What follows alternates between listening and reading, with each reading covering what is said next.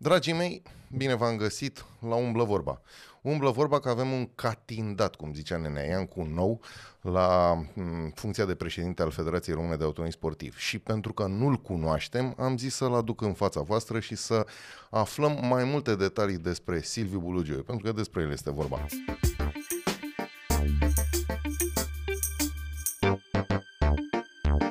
Așadar, dacă vă place, ne urmăriți până la final și aveți like, subscribe și comment și bine vin Silviu.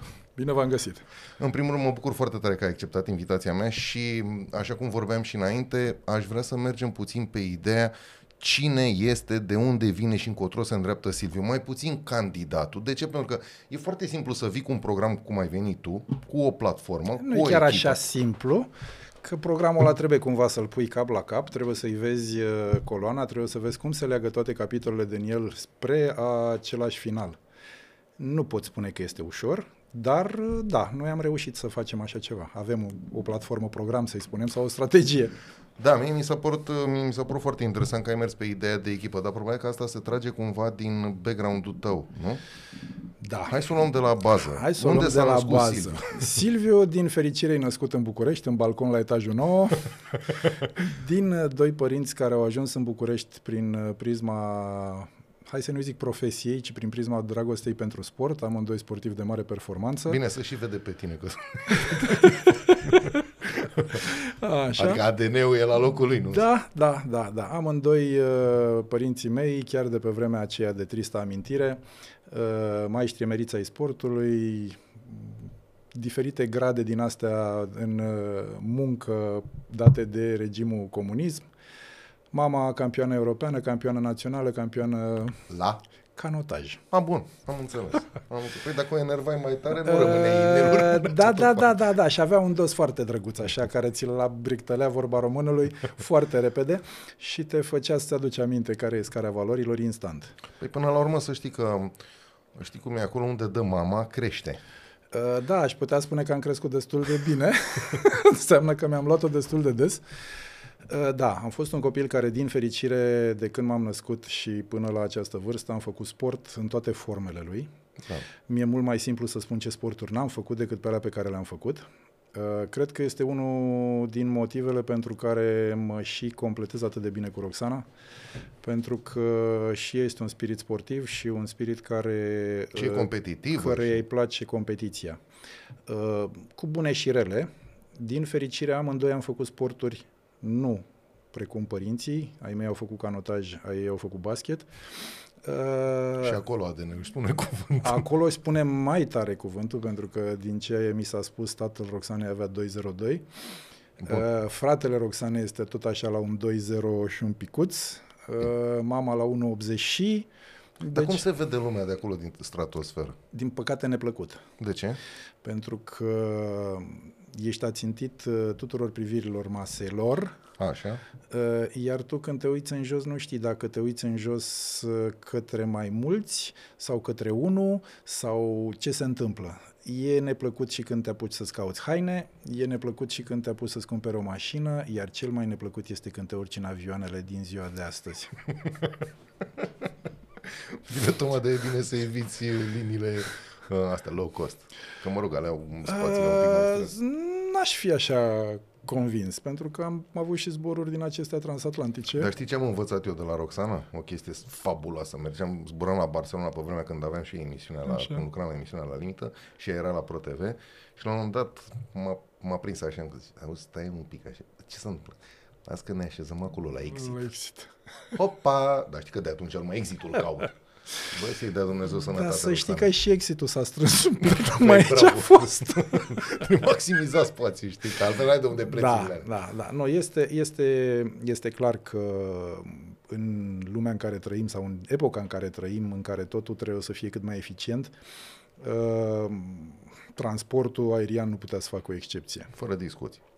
Întorcându-ne un picuț la istoric, născut în București, cum vă spuneam, uh, într-o zonă plină de sport, aproape de actualul Ia Manoliu, fostul ta- stadion național, și uh, am avut bafta destul de repede, lăsând deoparte ce făceam cu părinții, respectiv schi în not și sporturi, uh, să le spunem, pentru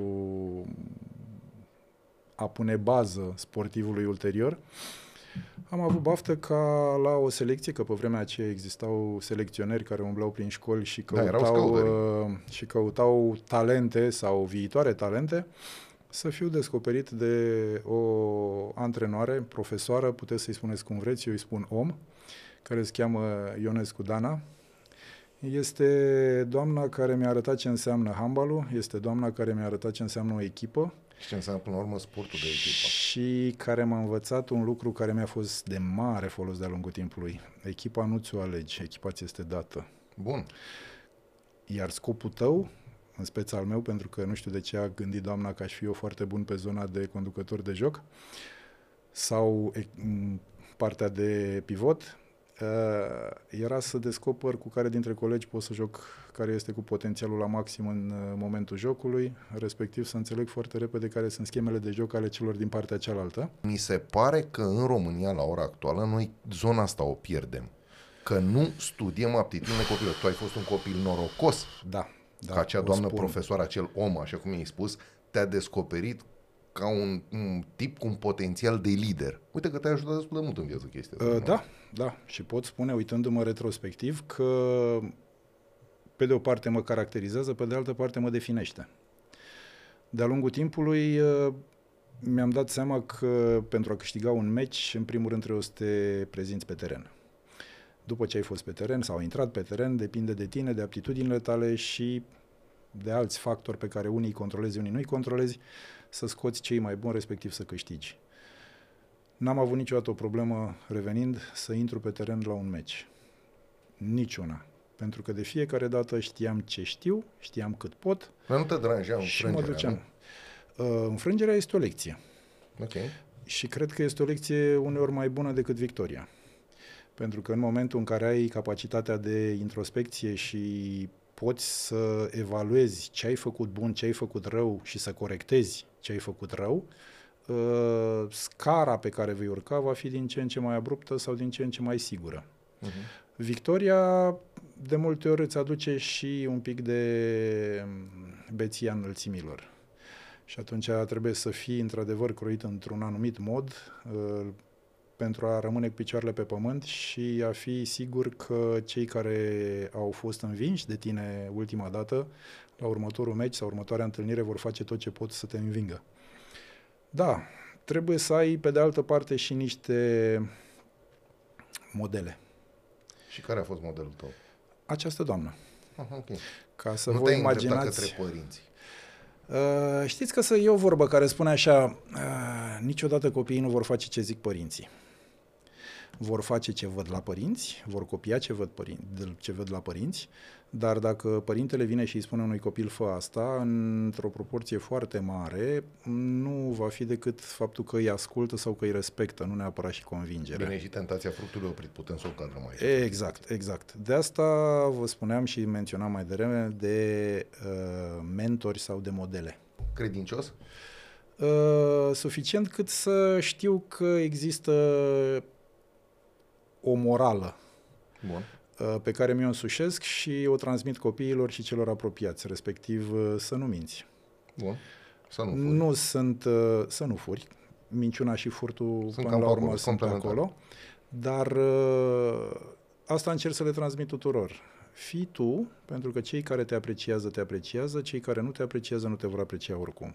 Corect. Și nu în ultimul rând, uh, cea mai bună minciună e adevărul. Vei obosi la un moment dat să încerci să fii altceva decât ești și într-un fel sau altul îți vei da rama pe față. Și se va întoarce evident tot împotriva ta, fără discuție. Uh, Sau a celor dragi, depinde.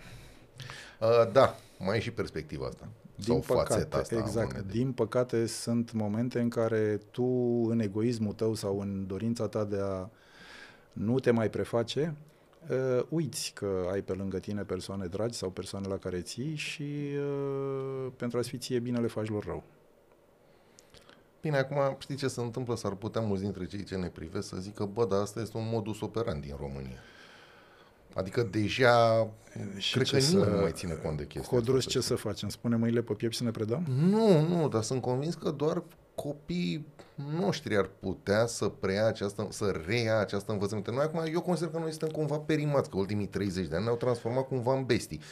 Atenție, filozofia mea este simplă. Din punctul meu de vedere nu există om rău. Există om cu ușoare rătăciri și asta am mai discutat noi la Da, telefon. eu le spune nici măcar rătăciri, ci puși într-un mediu social sau într-un mediu de activitate în care își desfășoară activitatea care... Îi încântă în- către răutate. Exact, sau care le arată că și răutatea este o variantă. Bun, deci plecând de la acest deziderat, Mhm. toți oamenii sunt buni, au momentele lor de rătăcire, trăiesc într-un mediu care îi rătăcește. Tocmai din pricina asta, știi, mă gândesc că m, trebuie cumva să mergem pe ideea asta. Băi, fii corect, fii cinstit, că până la urmă tot se va răsfrânge împotriva ta. Dar Da. n- noi deja suntem, cred eu, ușor perimați, nu crezi? Sau mă rog, cei din generația noastră, hai să ne excludem pe noi să zicem că noi suntem Dumnezei. Nu, nu avem cum să spunem noi că suntem Dumnezei, pentru că facem parte dintr-o aceeași generație. Și nu ne putem este, exclude de la uh, greșeli. Asta e Exact. Mai mult decât atât ar fi anapoda să spune că suntem fără de greșeală. Corect. Cu siguranță am făcut și noi greșeli, cu siguranță am avut decizii care ne-au influențat viața într-un mod pozitiv sau negativ, dar până la urmă suma tuturor acestor decizii duce la personajele cu care ne prezentăm Corect. astăzi. Corect. Uh, Este totuși uh, neplăcut să spunem că suntem perimați.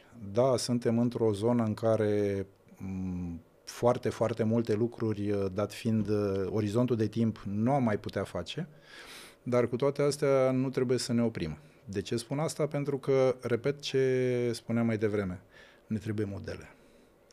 Copiii noștri sau copiii prietenilor noștri au nevoie de oameni la care să se uite și să zică vreau să fiu ca ăla. Așa este. Este unul din, una din problemele cu care noi ne confruntăm în momentul de față și mă refer aici de data asta la motorsport sau la sport, nu avem modele.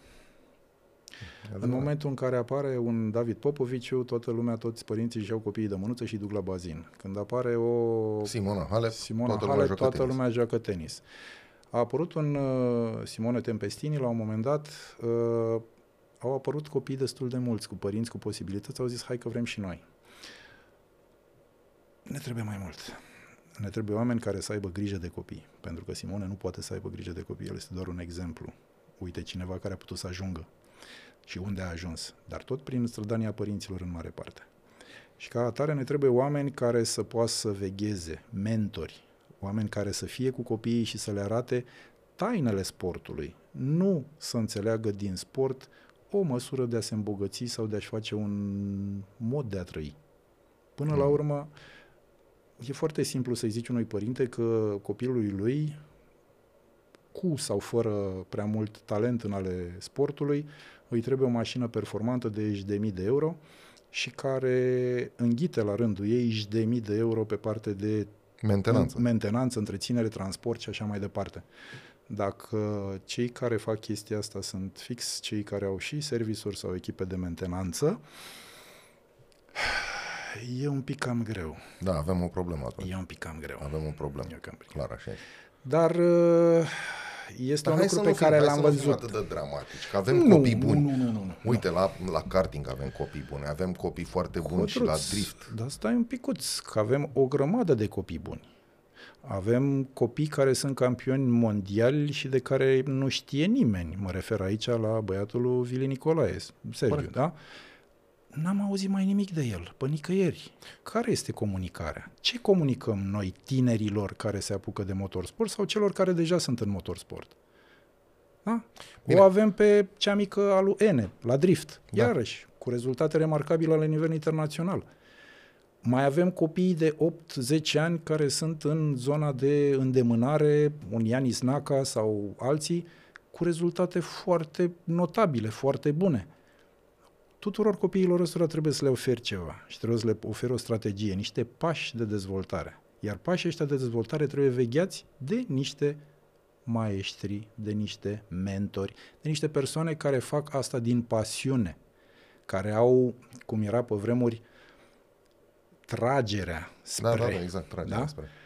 Pentru- Aplecarea A către. plecarea către. Da, poate suna un picuț uh, monahal, dar nu asta este discuția. Și Discuția puțin este, pompos, fel de- discuția este că îți trebuie un om care să aibă grijă într-adevăr de copilul ăla și de talentul lui.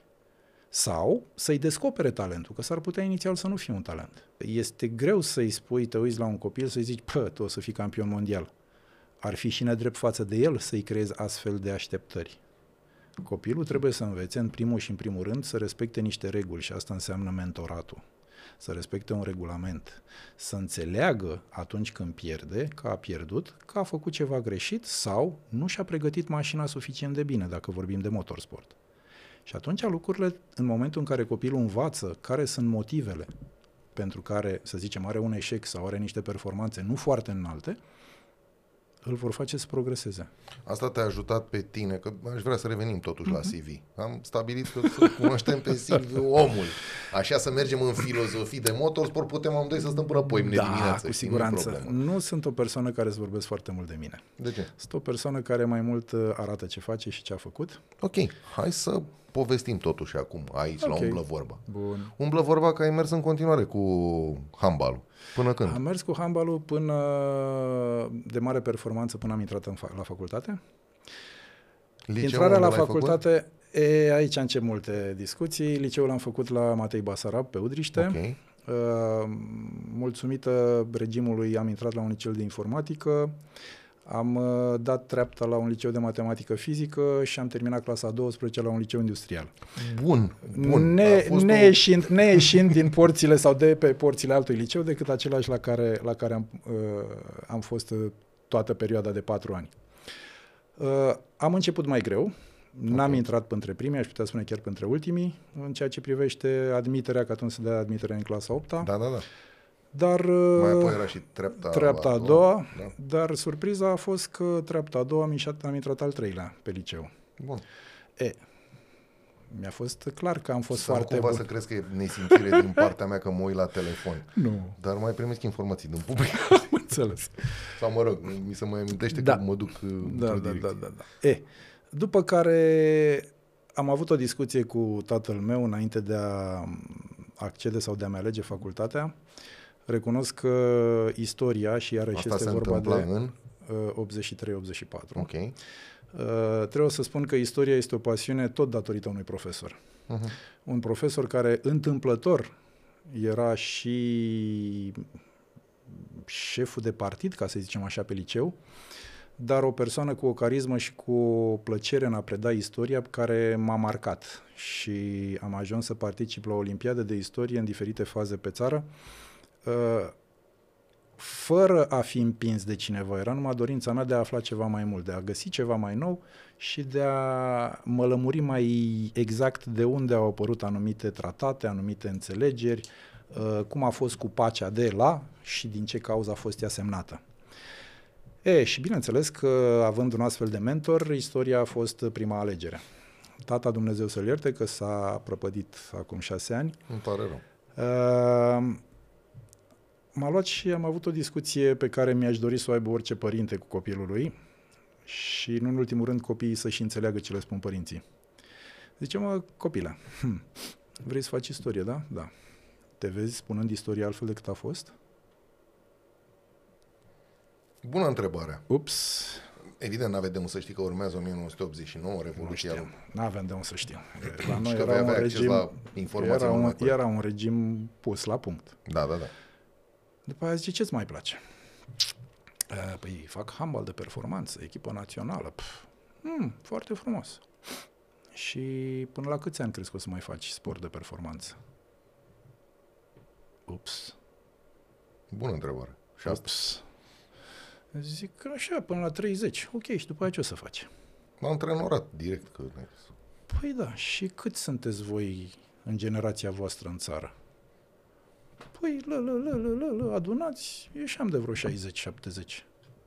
Păi și ceilalți ce o să facă? Nu total antrenori.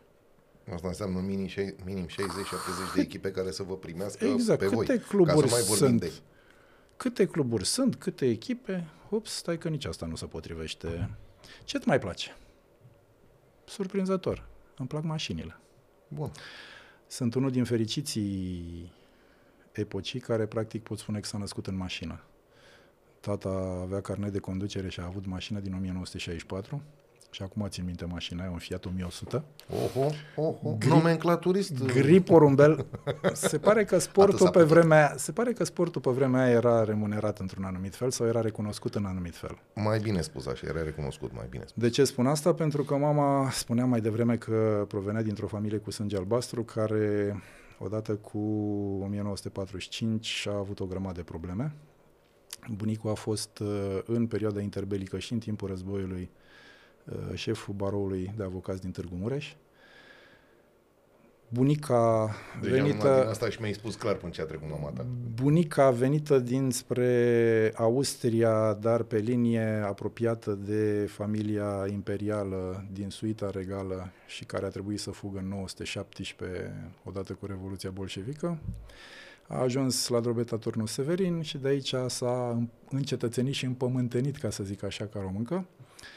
Uh, și ca atare a reușit prin performanță sportivă, deși a fost uh, dat afară de la Facultatea de Medicină unde fusese admisă, să primească păi ordinul muncii clasa a doua. Cum se numea dosarul ăla? N-avea dosar de cadre, n-avea rădăcină, stai, rădăcină sănătoasă.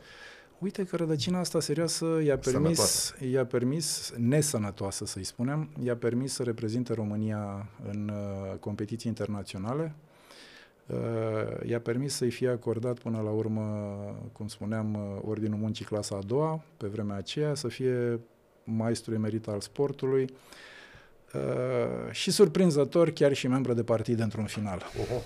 Dar n-a fost greu să trăiești cu o asemenea încărcătură? Să crești, de fapt, cu o asemenea încărcătură? A fost, dar uitându-te de jur împrejur și văzând că toți eram cam la fel, cu mici excepții, să le zicem nomenclaturiste, uh, uh, am zis, bă, asta este, aici suntem, ăștia sunt colegii mei, ăștia sunt prietenii mei, ăștia sunt... Uh, ăsta mi-e mediul în care trebuie să mă desfășor. Pot spune că odată ce am ales mașinile, uh, mi-a fost mai simplu, dar întrebările tatălui meu au continuat. Ok, faci autovehicule rutiere, bravo. Și? Păi uzină, Aro, uzină Dacia Pitești, uzină Olsit. Uh-huh. Și dacă nu ai medie de repartiție în aceste unități, ce faci? Te vezi șef de autobază? Stai, stai, stai. Stai că aici aș vrea să intervin. Șef de autobază pe timpul lui Căsăpitu, scuzați un pic. Scuzați puțin. E, Scuzați puțin. Era, era, era un gvins al tatălui meu prin care, uitându-se la mine și văzându-mă cum mă descurc cu ceilalți, și-a imaginat că pot să ajung într-o postură sau într-o poziție de conducere, chiar și el. Și am zis, bă, chiar n-ar fi ceea ce mi-aș dori în viață. Mie îmi plac mașinile în adevăratul sens. Și uite cum tânărul pasionat de istorie și cu un istoric de sport în spate se înscrie în anul de grație 1983 la Facultatea TCM din București la o secție despre care nu știam foarte multe, respectiv utilajul și tehnologia sudurii. Direct autovehicul. Adică erai pe el. Acolo eram.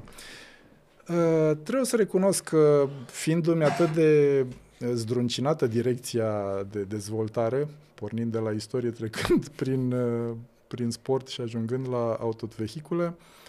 Uh, nu am intrat printre cei mai uh, din față. Până la urmă, istoric vorbind, n-ai nimeni neapărat rău.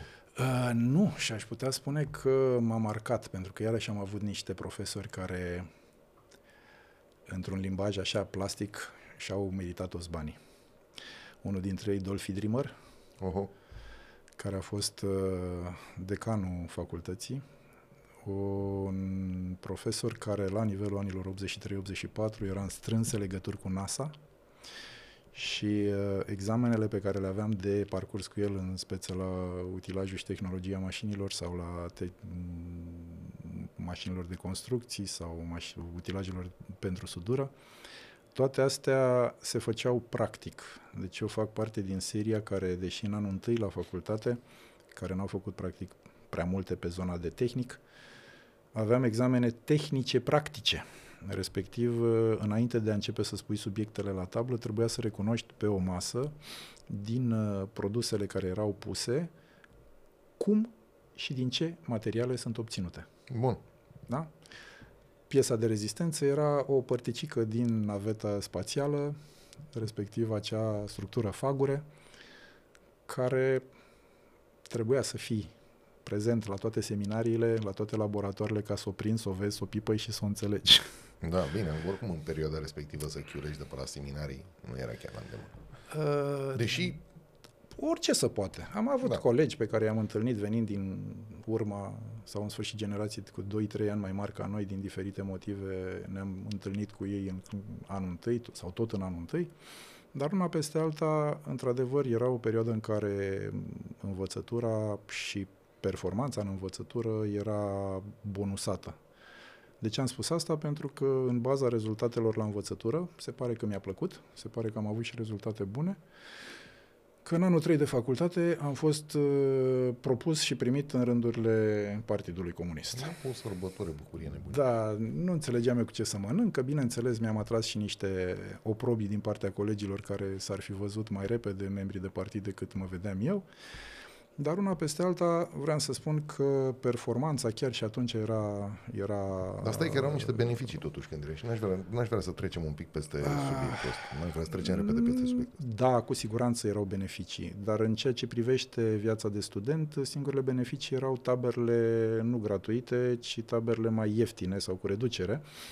Dar trebuie reținut faptul că existau tabere și locuri pentru toți nu era bătaie pe 2, 3, 5, 7 locuri. Uh, toți mergeam în practic același tip de tabere, că erau de schi, că erau vara la mare, că erau vara la munte.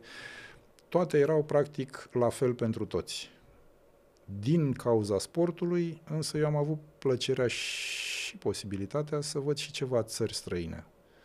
Tot așa, pentru că plecam cu echipa cu și ajungeam să le vedem. Nu prea aveam noi timp să vedem multe, că nu plecam cu 5 săptămâni înainte ca să ne aclimatizăm sau Normal. să ne... Plecam pe repede înainte, ne întorceam pe repede înainte, pentru că așa era modelul. Dar cu toate astea am apucat să văd și parte din, uh, din țările europene la momentul respectiv, nu am, n-am ajuns în altă parte. Și mi-a dat seama că, bun, e frumos, e în regulă, sunt uh, student eminent, surprinzător și pentru ai mei. Tocilar? Sur... Nu, nu. Ce pot spune din facultate este că facultatea m-a învățat să sintetizez. Facultatea m-a învățat să am o gândire organizată, pentru că în modul pe care îl menționam mai devreme de a învăța, dacă nu erai organizat în gândire, uh, nu reușeai să acoperi toată materia de la 7, 8, 10, 12 examene câte aveai în fiecare an. Finalul este unul drăguț. Spun drăguț pentru că pe parcursul facultății am continuat încă vreo 2 ani să mai joc uh, handbal într-o echipă din uh, eșalonul secund al campionatului național la momentul respectiv. Iar din 1986 am târcolit eu facultatea de automobile rutiere până am găsit uh, ceea ce se cheamă echipa de automobilism Politehnica București. Așa. Unde iarăși am avut parte de niște mentori și niște maestri. Trebuie spus că în respectiva echipă am avut un Mihai Alexandrescu și actual concurent la, la istorice la coastă, uh, un Cilibidachi, da? am avut parte de un Costel Nichit, am avut, importante. am avut parte de un nume care se cheamă Claudiu Teodorescu. Nu știu câtă lume îl mai ține minte sau îl cunoaște. Este, după părerea mea, unul din oamenii cu calități Uh, în primul rând, profesorale foarte bune. Este omul care m-a învățat tot ce știu despre o mașină și tot ce pot să stric sau să modific la o mașină. Pentru că tot timpul era cu mine și lângă mine. Nu să facă el, să fie lângă mine când mă punea să fac eu. În cel mai rău caz mă verifica, cel puțin în prima perioadă când am început eu să lucrez la mașină, pentru că trebuie spus, în perioada aceea ne cam reparam mașinile, nu aveam mecanici, uh, Uh, n-aveam, o școală, n-aveam, n-aveam fonduri sau fondurile erau destul de reduse. Țin minte că eram cumva o să sune urât și vă rog să nu re- registrați asta, dar ca să fac rost de benzină pentru curse, eu țineam șpaga fetelor de la benzinării. Bun.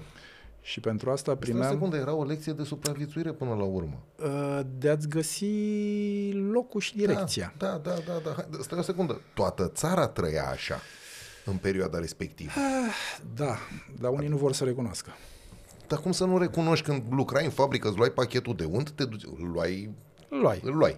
Mergeai acasă, îl prezentai familiei ca pe o victorie extraordinară, ca pe o cucerire exact. minunată și pachetul de unt ajungea pe un salam.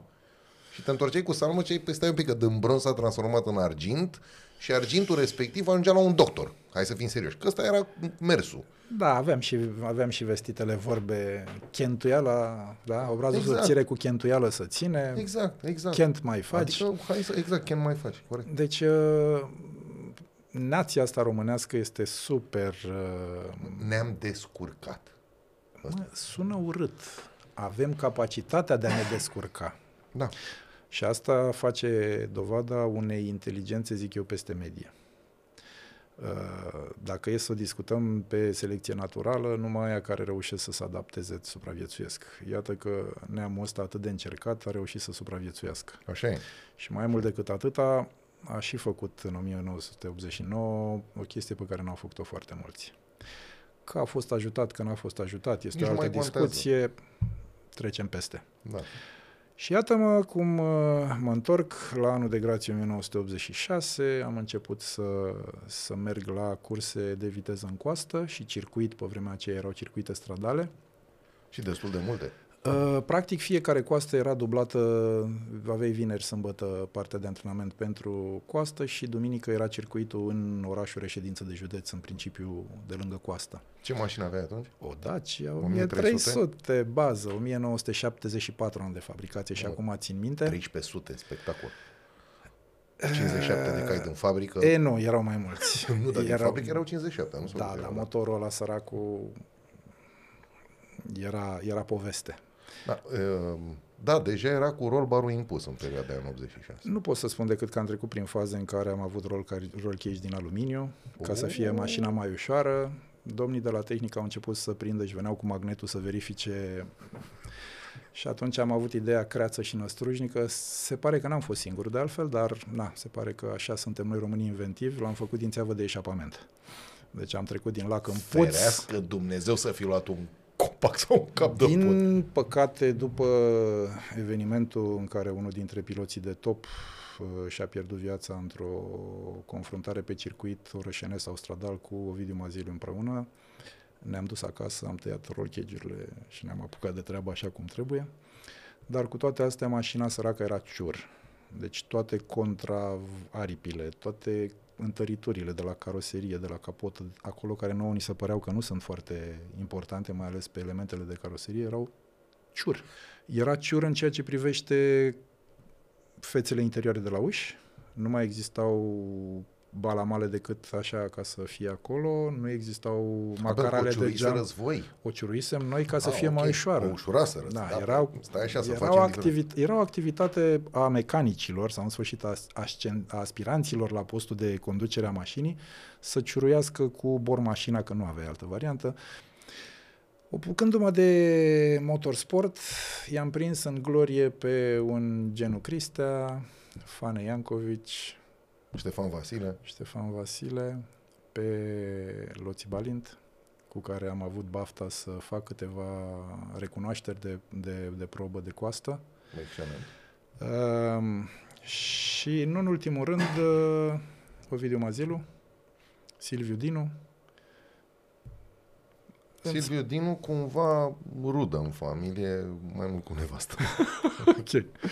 Era, oricum, era, era, cum îi ziceam noi, pata de culoare. Da? Era veșnic uh, întrebător, scurtător, ce îi face o video la mașină de-l bate.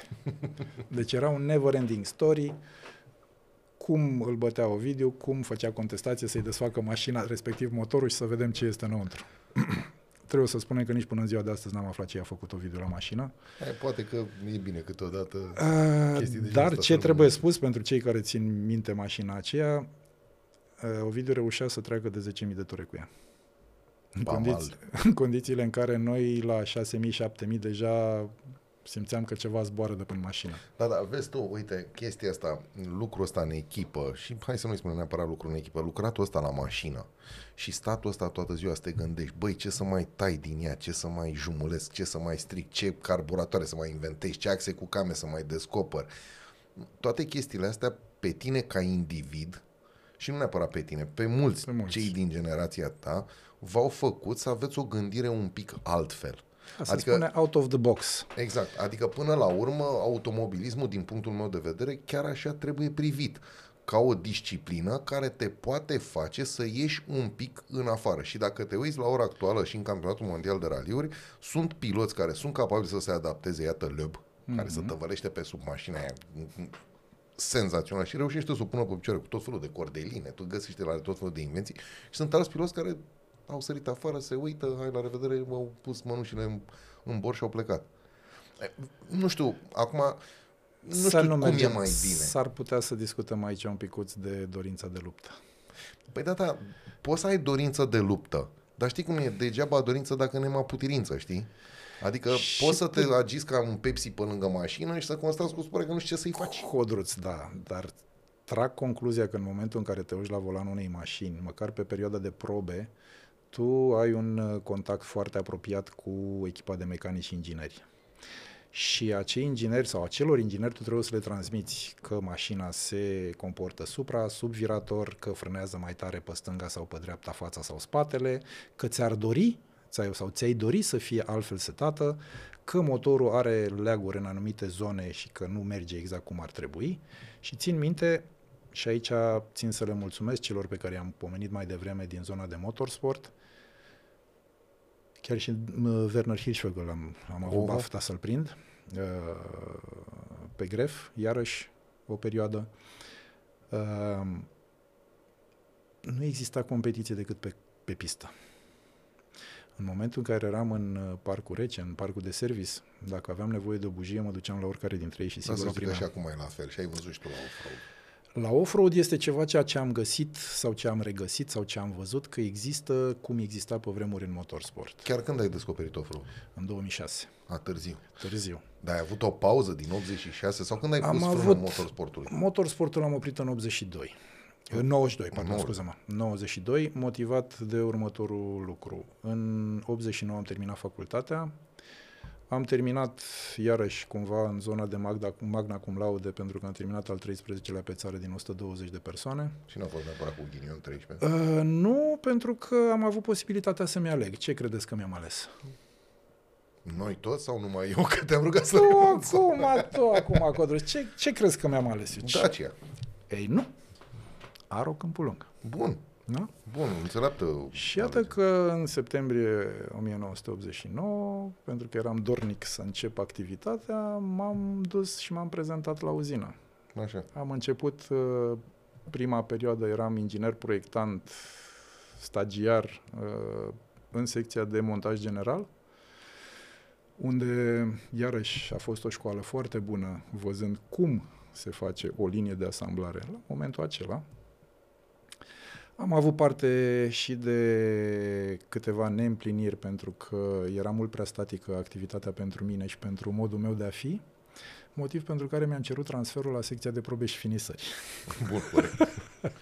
Mult mai activ, probabil. Uh, mult mai activ. A fost foarte drăguț uh, prima perioadă, pentru că, fiind inginer, a trebuit să am cumva în subordine o echipă de mecanici care făceau partea de uh, finisaje ce înseamnă finisaj sau ce însemna finisaj, erau practic partea de probe, după care puteau să spună, domne, mai trebuie schimbat ceva, nu trage un injector, nu trage o bujie, se întâmplă cu frâna ceva, nu cuplează maneta cum trebuie, deci se făcea un check înainte de a fi, Livrat. un soi de CTC înainte de a fi livrată.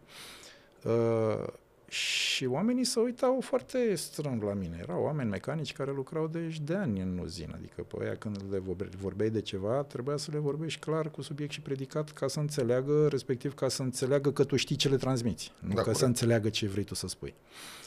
Și uh, chiar au râs de mine în prima fază pentru că am zis, bă, vreau și eu să lucrez la o mașină, dați-mi și mie, cum fac ăștia, fac și eu. Și mi-au dat frumos o trusă de metal cu o lampă de lucru pe care o am și acum, la 12 volți, pentru că secția era destul de întunecoasă.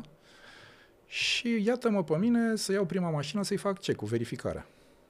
E, nu mi-a spus nimeni care este varianta, numai că acolo pentru a încăpea în secție cât mai multe mașini, rampa avea undeva la 3 metri.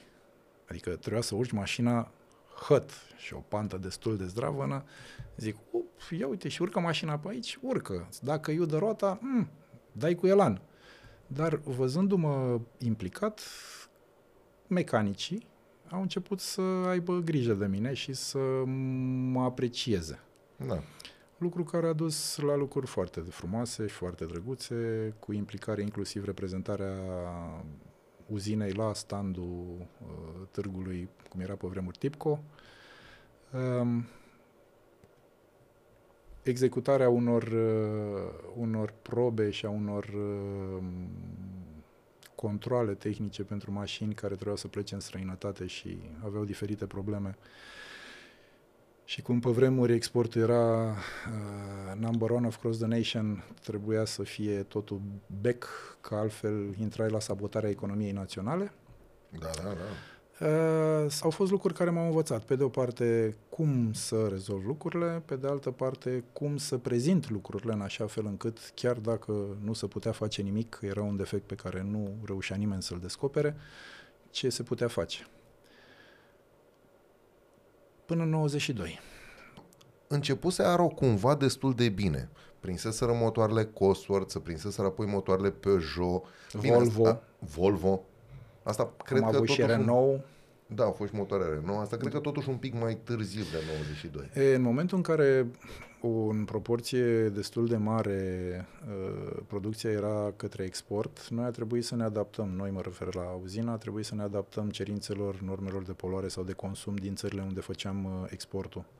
Și atunci, vrând nevrând, uh, a trebuit să ne uităm la motoare că, care erau uh, acreditate pentru sau acceptate, omologate pentru țările respective.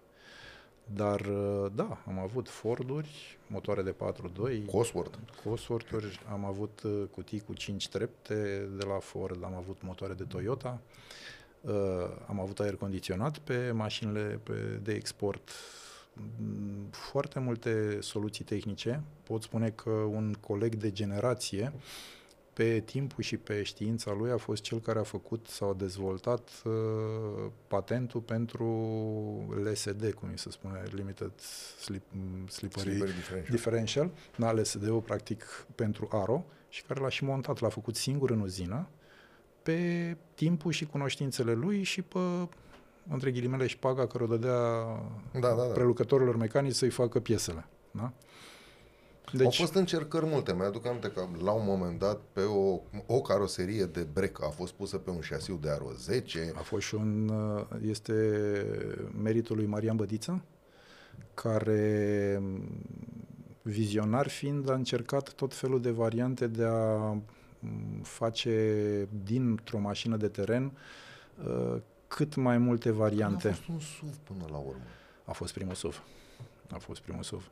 Și au fost multe povești, uh, pentru că noi în perioada 89-90 uh, am uh, vândut linii de asamblare Aro în diferite țări, inclusiv Italia, inclusiv uh, în America Latină.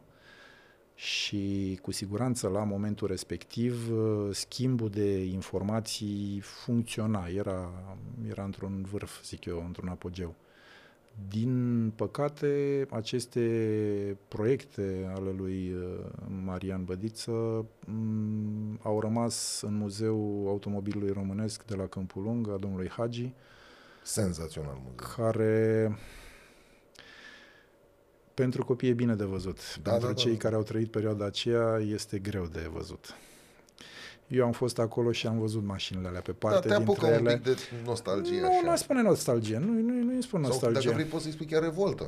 Uh, se revoltă. puteau face multe lucruri. Revoltă, ea spune mai mult. Revoltă este cuvântul mai bun, pentru că, într-adevăr, făceam din Rahat Beach.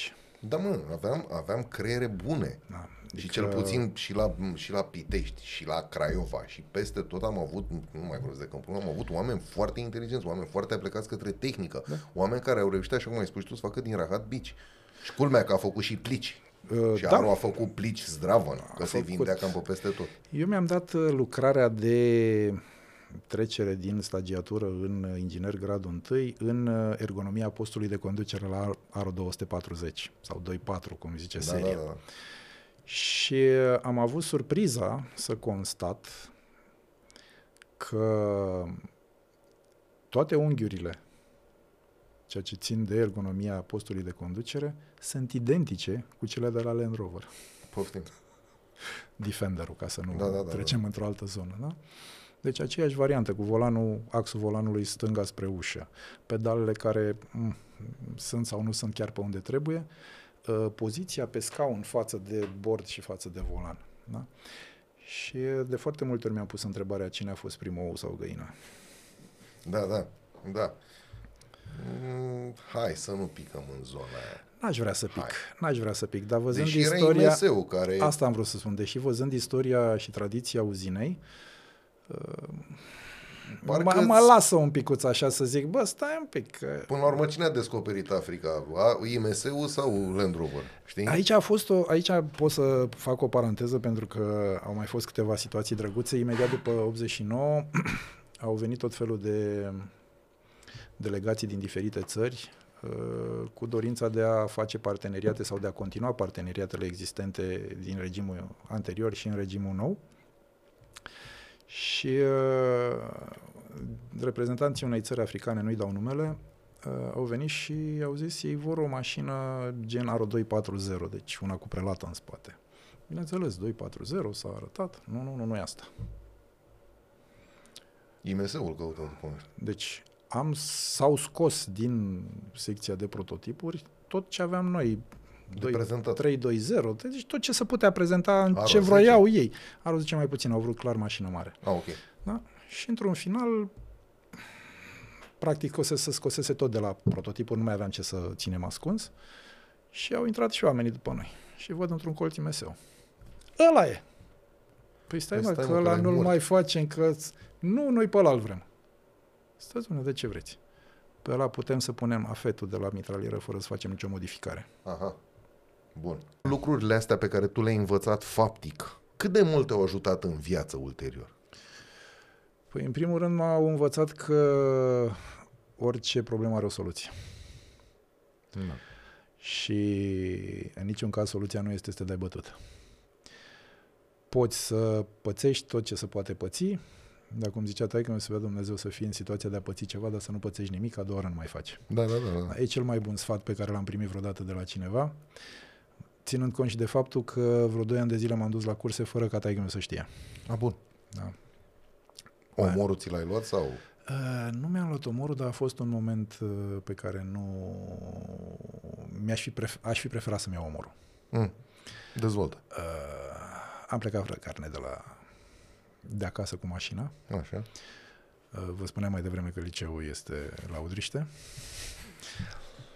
Și uh, surpriza a fost că sau mergeam foarte bine, sau lumea a zis, bă, ăsta prea mult pe oare de venit cu mașina, e tasul ceva.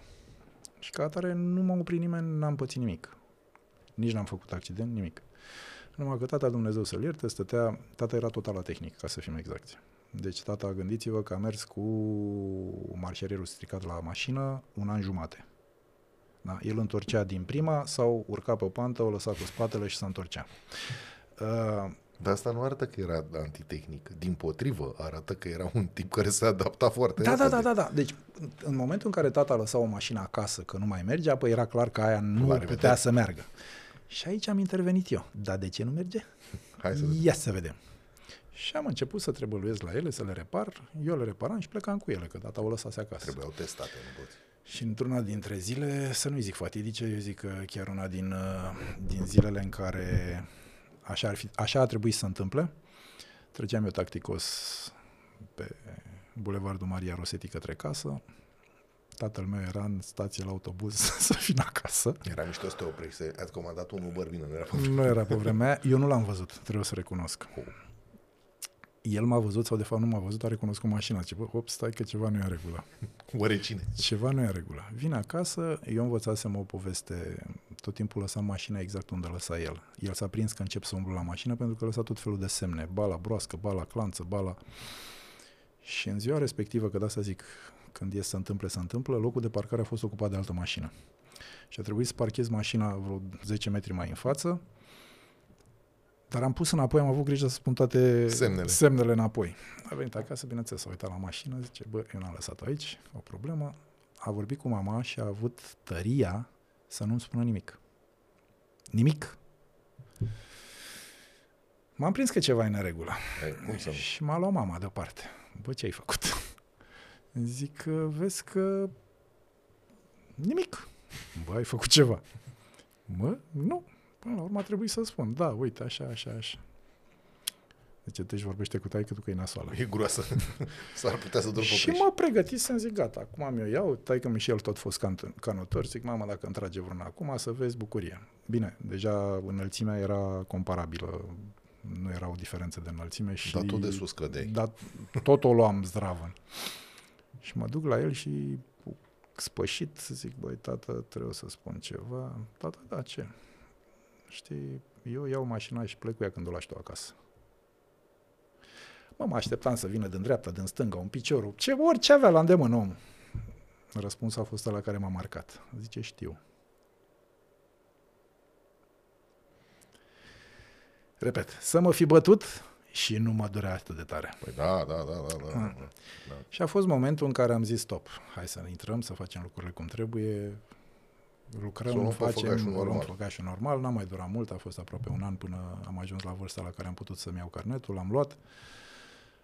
Dând tot ce se putea da la momentul respectiv, mă refer uh, poligon, noapte, zi, deci așa cum se dădea pe vremuri, să zicem, uh, proba de obținerea carnetului de conducere. Mai aveți probă de noapte? Da, da. da, da. A fost până 92 sau 93, nu știu exact. Uh, da. Din... Nu, mai că mea n-a, n-a prins 92, n-a avut probă de noapte. Din, uh, din păcate, examenele au devenit un picuț comerciale. Da, au devenit o glumă pe scurt. Hai să nu ne mai ferim de cuvinte. Pe bune, ăsta e adevărul. Au devenit o glumă proastă, ăsta e adevărul. Da, pe... cu o glumă a căror repercursiuni să văd în trafic în da, zi Despre de zi. asta vorbim. Din păcate. Mergem mai departe. Uh, tot Câmpul Lung, să rămână la Câmpul uh-huh. Lung, că sunt, sunt foarte mișto poveștile uh-huh. de acolo. Erai când s-a ales praful? Nu. Nu. Dar unde ai plecat și când? În februarie 92, uh, văzând cum merg lucrurile cu această negociere, am luat decizia de a pleca de la Câmpul Lung și de a mă întoarce la București. Unde? Uh, surprinzător, în cadrul Politehnicii București. Aha. Am uh, intrat prin concurs la facultate, la facultatea, la catedra de, cum era pe vremea respectivă, organizarea și conducerea întreprinderii, ulterior modificat în management industrial. Uh-huh. Uh, cam aceeași mărie, cu altă pălărie, Tot cel puțin la momentul respectiv. Uh, nu, plăcerea de a lucra cu oamenii. Aha.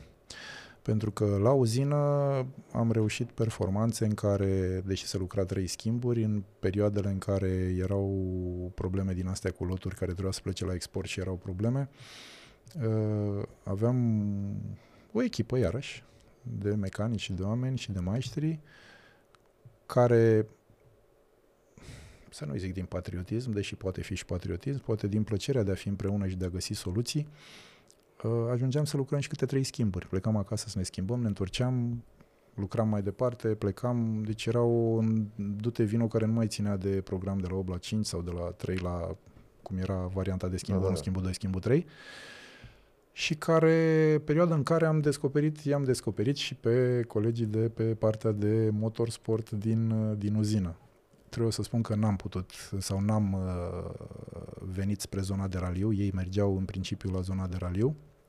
Frații Nicolaescu, uh, Gigi Boeru, după părerea mea, un... Uh, dacă îi zic as, sună anapoda. Dar uh, un sportiv, un sportiv care pe zona de motorsport cu da. o finanțare și cu o susținere, cred că ajungea foarte departe. Da, da. Uh, Cătălin Petcu, da? Și am ajuns acolo în perioada în care toată uzina fremăta în momentul în care se făceau autocrosurile. Uh, trebuie spus că era relativ ușor în uzină să faci rost de o mașină care fusese lovită pe linia de producție sau uh, avea o problemă și a fost dată deoparte și nu a mai fost scoasă la vânzare. Uh, și ca atare le vedeai că erau parcate pe diferite spații în, în uzină, știai clar, asta e una care merge la, la autocross. Cu tot ce se putea. Cătălin Petcu, de exemplu, a fost primul care a pus pe un Aro 10 motor de Volvo central și invers. Uh-huh. Adică cutia de viteză era în fața motorului. Uh-huh. După aia au fost adaptările pe diferite mașini de concurs, respectiv 240 a motoarelor de Cosworth, de care discutam. Deci s-au făcut tot felul de inovații tehnice și rezultatele în competițiile sportive ale echipei Aro au fost notabile. Cum să uh, chiar și la nivel internațional, în câteva raliuri, raliul faraonilor, dar uh, acolo gurile rele spun că de fapt era numai coaja, că pe dedesubt era altceva. Hm.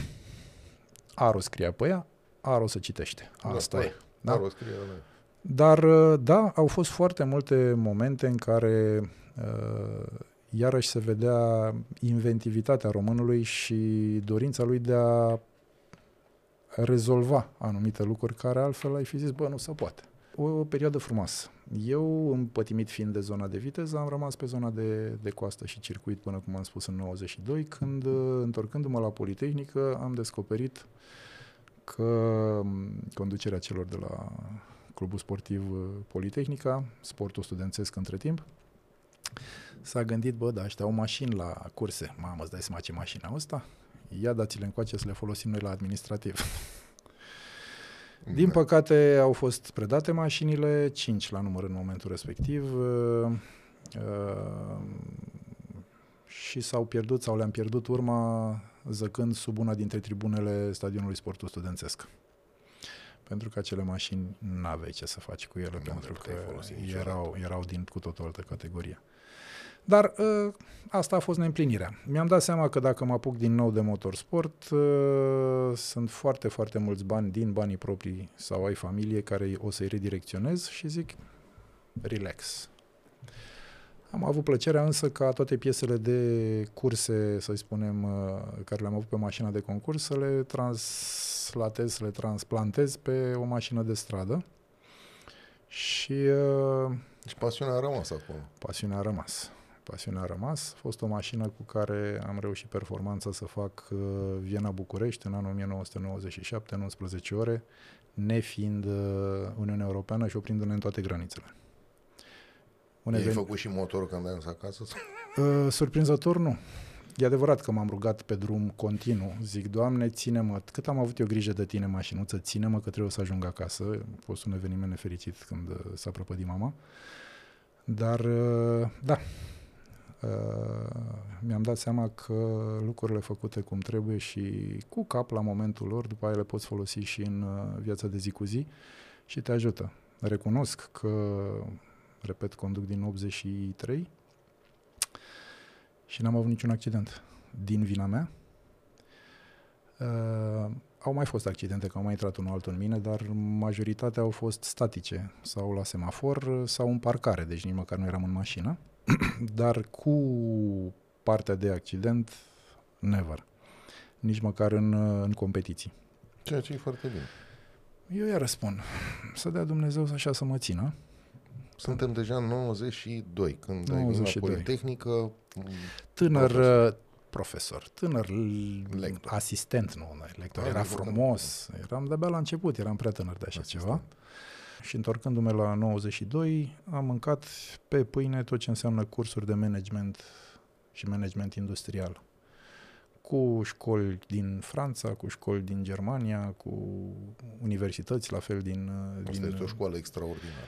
Da, este, este pentru că puteai să pui pe baza sau pe bazele unei școli de elită la momentul respectiv, școala românească, uh, niște principii la care noi doar visam. Dar uh, constatam cu plăcere că nu sunt diferențe majore. Diferența era doar partea de cerere și ofertă. Și implicit cum faci să te pliezi pe ceea ce se cere și cum îți faci oferta ca să fie ce se cere. Toate lucrurile astea mi-au deschis un orizont în care am zis ok, deci se poate și la noi. Și a fost clicul care m-a făcut să rămân. Din cei 60 care am terminat facultatea de tehnologia sudurii, generația 1989, cred că în țară mai suntem maxim 15.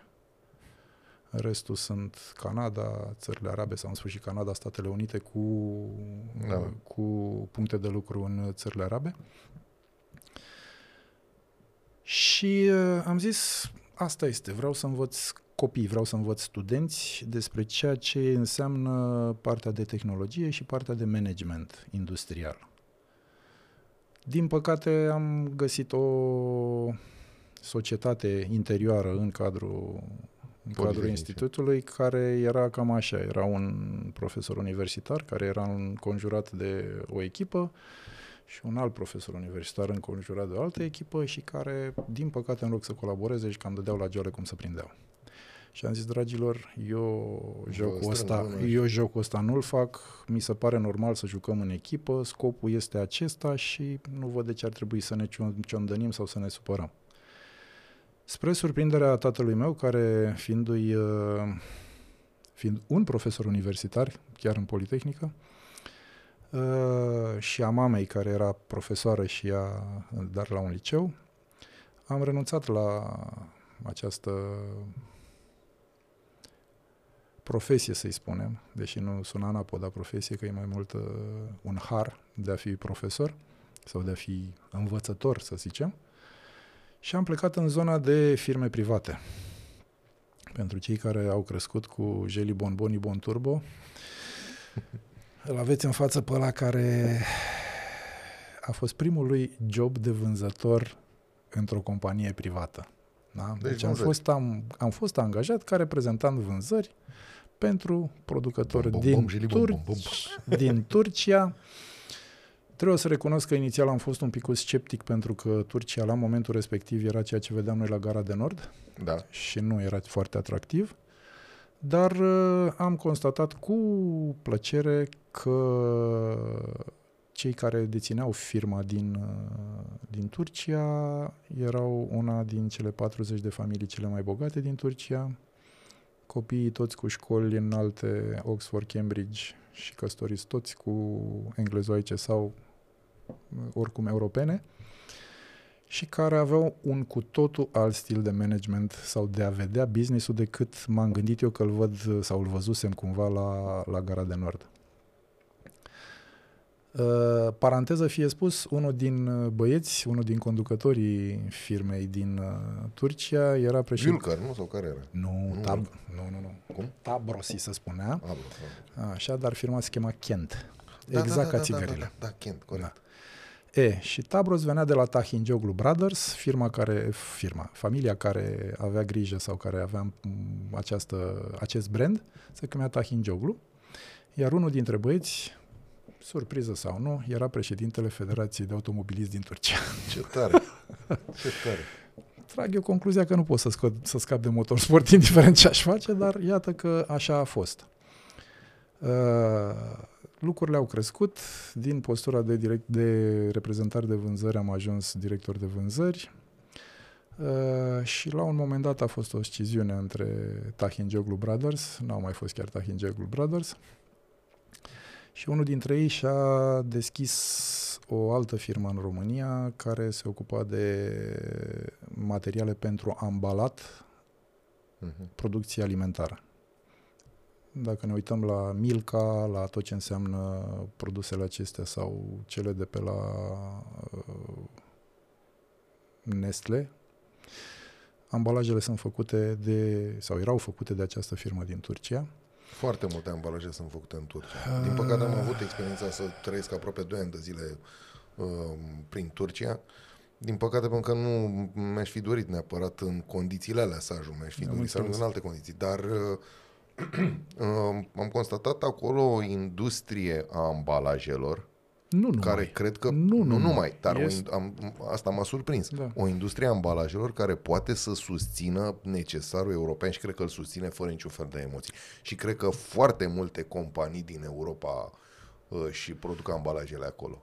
Da, pot să certific asta că cel puțin pentru Europa mai există câteva companii în țările nordice, uh, dar preponderent uh, producția este în, în, în zona de Turcia. Am ajuns uh, practic în 94 după ce am bătut țara în toată colțurile ei pentru a descoperi unitățile care produceau alimente, cărora să le vând astfel de Ambalaje. ambalaje uh, să dau un interviu pentru o companie multi, multi, multinațională care se cheamă Nestle. La momentul respectiv în România nu era decât birou de reprezentanță și uh, acolo am aplicat pentru o post tehnic. Inițial am zis că este tehnic, după care mi-am prins că este, că este strategie de fapt și de drept. Și a fost școala care m-a format cel mai mult în ceea ce privește strategia, respectiv unde te vezi peste 10 ani. Ce vrei să faci, cum faci ca să ajungi acolo și care este firul desfășurării. Am avut baftă iarăși, pot spune, de un director general australian de sorginte căsătorit cu o englezoaică care lucra pentru o firmă elvețiană, dar un tip cu care uh, puteai să discuți orice. Deci nu era niciodată ocupat în a discuta cu tine și de a avea un schimb de opinii sau de a-ți transmite niște informații. Și uh, pot spune că am făcut pe parte de strategie foarte multe proiecte cum anume ar putea Nestle să intre în România cu know-how-ul lor și pe branduri care există în uh, România, branduri locale sau relativ uh, uh, private, să, să poată să ajungă lider de piață din mixul acesta. O școală pe care cu greu pot să o gândesc acum că aș fi putut-o avea într-un mediu mai bun decât a fost acolo. Dar ca orice om, am avut uh, posibilitatea de a decide. La momentul respectiv, eu zic că am decis greșit. A fost o zi în care directorul general a venit la mine și mi-a zis, Silviu, eu știu tu ce vânzări ai făcut. Te știu cum lucrezi, te știu ce treabă ai tu cu oamenii și ca atare te-aș ruga să preiei departamentul de vânzări. Mintea mea de tânăr sau de neexperimentat, zi cum vrei, a zis, nu, no, eu aici rămân la strategie, la inginerie, la chestii tehnice care îmi sunt apropiate. Ne luând în calcul că funcție de nivelul la care îți desfășoară activitatea, nu tot timpul ai acces la toate informațiile. Așa Și că dacă un director general sau un conducător din cadrul unei companii îți solicită implicarea într-o zonă sau într-un departament, îl are cu siguranță mai multe informații decât ai tu. Și, ca de obicei, e bine să nu spui nu la nicio provocare. E chestia care m-a învățat să nu zic nu la nicio provocare de atunci încolo. Da. Pentru că după un an jumate, în loc să fiu director de vânzări sau cine știe ce altă poziție, uh, am terminat uh, sau m-am despărțit de Nestle din poziția de brand manager.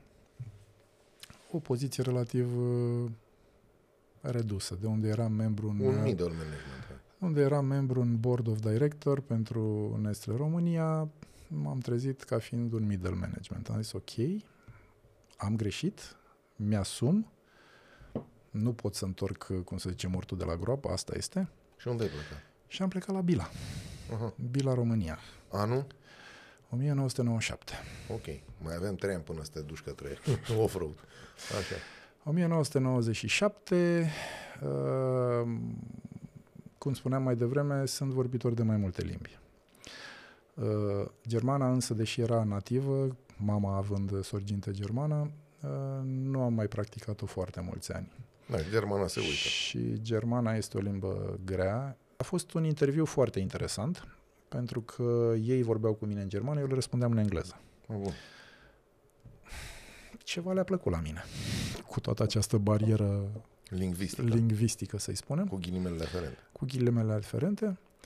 Uh, cert este că am început lucru pe 15 iulie, la două, trei zile după ziua mea, și am ajuns în data de 15 iulie la ora 5 dimineață la Viena, de fapt lângă Viena, la Wiener Neudorf, la partea de școlarizare pentru Bila.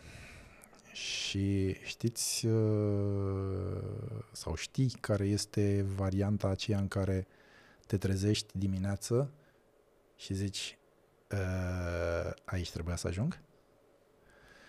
Am ajuns într-un furnicar care la ora 5 jumate dimineață începea să funcționeze, pe care ulterior l-am descoperit că avea undeva în jur de 1500 de camioane și nenumărate mm, camionașe mai mici, care făceau distribuția zilnică pentru undeva în jur de 2000 de magazine Bila la nivelul Austriei.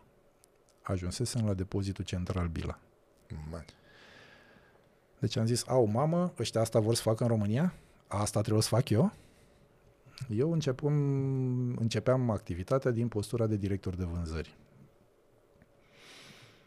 Am avut câteva luni de școlarizare, am avut câteva luni în care am putut să văd și alte țări în care Bila deja funcționa.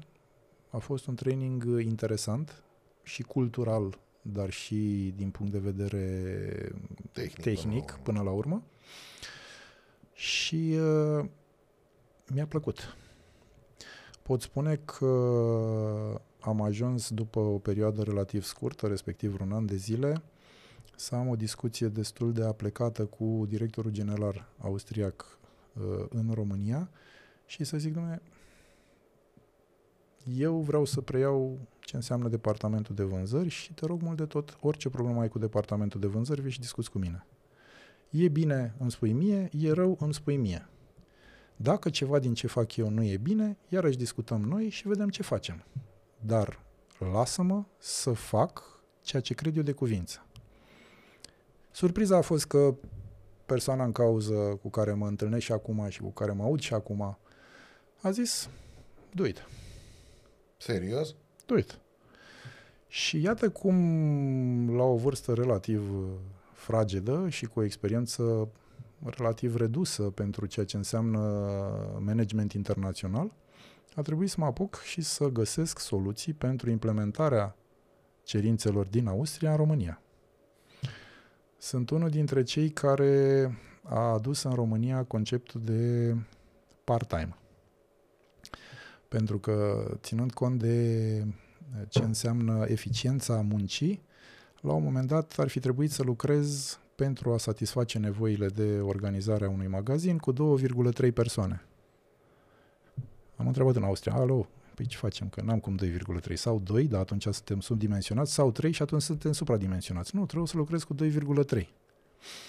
Ok, și a trebuit să merg la Camera de Comerț, de fapt Camera de Muncă a municipiului București, să am discuții multe cu cei de acolo, pentru a găsi o soluție cum putem să implementăm fracțiile de normă. Da, asta e o chestie, asta a fost un câștig fantastic. Surpriza mare a fost că oamenii erau foarte deschiși și ar fi vrut practic din prima zi să aplice această variantă de lucru, dar erau blocați într-un lucru care, iarăși, până nu încerci să afli motivul și să, de ce s-a întâmplat așa, nu afli. Problema era, nu știau cum să aplice la vechimea în muncă pentru calculul pensiei. Da, păi până la urmă să știi că e o problemă. E, Ne place sau nu e o problemă. Nu a fost neapărat o problemă, pentru că compania la care lucram venea dintr-o țară în care a lucra cu normă de parțială de, de muncă era la ordinea zilei, nu era nicio problemă. Și a fost simplu să arătăm, uite, ăsta este sistemul, asta este și până la urmă s-a implementat. Mm, Superb. Și Bila s-a terminat când? În 2005. Și de atunci? De atunci am mai avut încă 2 ani de zile de Kaufland, tot așa luate Bun. de la zero. Uh, în 2006 am uh, achiziționat, de fapt, dinainte de prin 2000 mi-am achiziționat niște mașini pentru că tot mulțumită familiei din partea mamei uh, am avut baftă să avem niște uh, păduri și ca atare trebuia, într-un fel sau altul, să ajung cât de des posibil în zona respectivă de proprietate pentru a vedea dacă n-a dispărut sau ce s-a întâmplat cu ea. Îți mai aduce aminte care a fost prima mașină 4x4 pe care ai adus-o? Bineînțeles. Un Isuzu Trooper. Mamă, celebrul Isuzu Trooper. Știi că l a fost și pe la SRI mașina de Uh, am, serviciu. am vreo două din alea de acolo. Serios? Le ai încă? Extra alea să averi. Pe Uh, bune. Depinde de pe cine întrebi. Dacă o întreb pe nevastă mea, zice, ce caută mașina aia în fața porții? Zic că, na, asta e. Lasă acolo că e bine. Las că acolo că e bine. Bine, uh, multe dintre ele sunt și pline de amintiri. Uh, dar da, pot spune că m-am îndrăgostit de, de modelul acesta. Am avut vreo șapte până acum. Oho. Uh, e adevărat, am și altele pe lângă, sau am avut și altele pe lângă. Uh, Toyota Land Cruiser, Nissan Patrol. Și de acolo a pornit pasiunea către off-road? De acolo... Din momentul în care ai început să aduci mașini off-road ca să... Uh, prima dată da, pentru că deci vezi, Bila ți-a băgat, moment... Bila ție, știi că am bancul ăla cu cel ce se duce la magazin să cumpere, îl știi, imposibil. Așa. Ăla care se duce să-și cumpere, nu mai știu ce, un ac de, un ac de pescuit, știi? A, da, da, da, știi, da, da, da, și și-a luat și mașină și și-a luat tot. Ăla este tipic Extra. pentru vânzător. Așa și tu, te-ai dus la Bila să faci vânzare și te-ai întors cu off-road. Uh, da, pentru că au fost perioade destul de dure și destul de grele. În momentul respectiv uh, pot spune că ajunsesem la un nivel de management uh, foarte înalt. Uh, eram uh, împuternicit al companiei din România pentru a semna acte în numele companiei în România. Aveam în subordine undeva în jur de vreo mie și ceva de angajați. Uh, un buget de câteva miliarde, milioane, zeci de milioane de euro pe an. Ajunsese să faci din, din carieră o pasiune? Da. Depășea, da. depășea familia, cariera? Uh, aici pot spune că nu.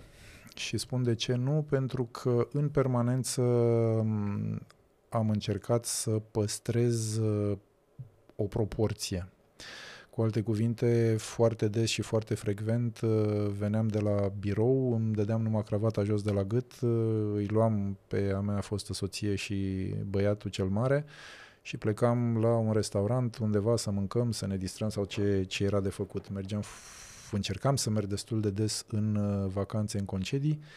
Din păcate, și o spun din păcate pentru că mintea omului cea de pe urmă este baza, uh, la momentul respectiv consideram că muncind foarte mult și având uh, un venit super îndestulător, pot suplini lipsa prezenței mele în uh, creșterea copilului. Și Din asta păcate... o spune omul de carieră, omul care învârtea da. zecile de milioane. Da. Și atunci vin și te întreb, ce este mai importantă? Cariera sau să vezi primii pași ai copilului, să auzi prima înjurătură, să vezi prima căzătură, că de foarte multe ori, din păcate, oameni din generația noastră cam confundă și zic, bă, dacă am bani să iau iPhone sau mai știu ce tabletă, cred că i-am luat de toate.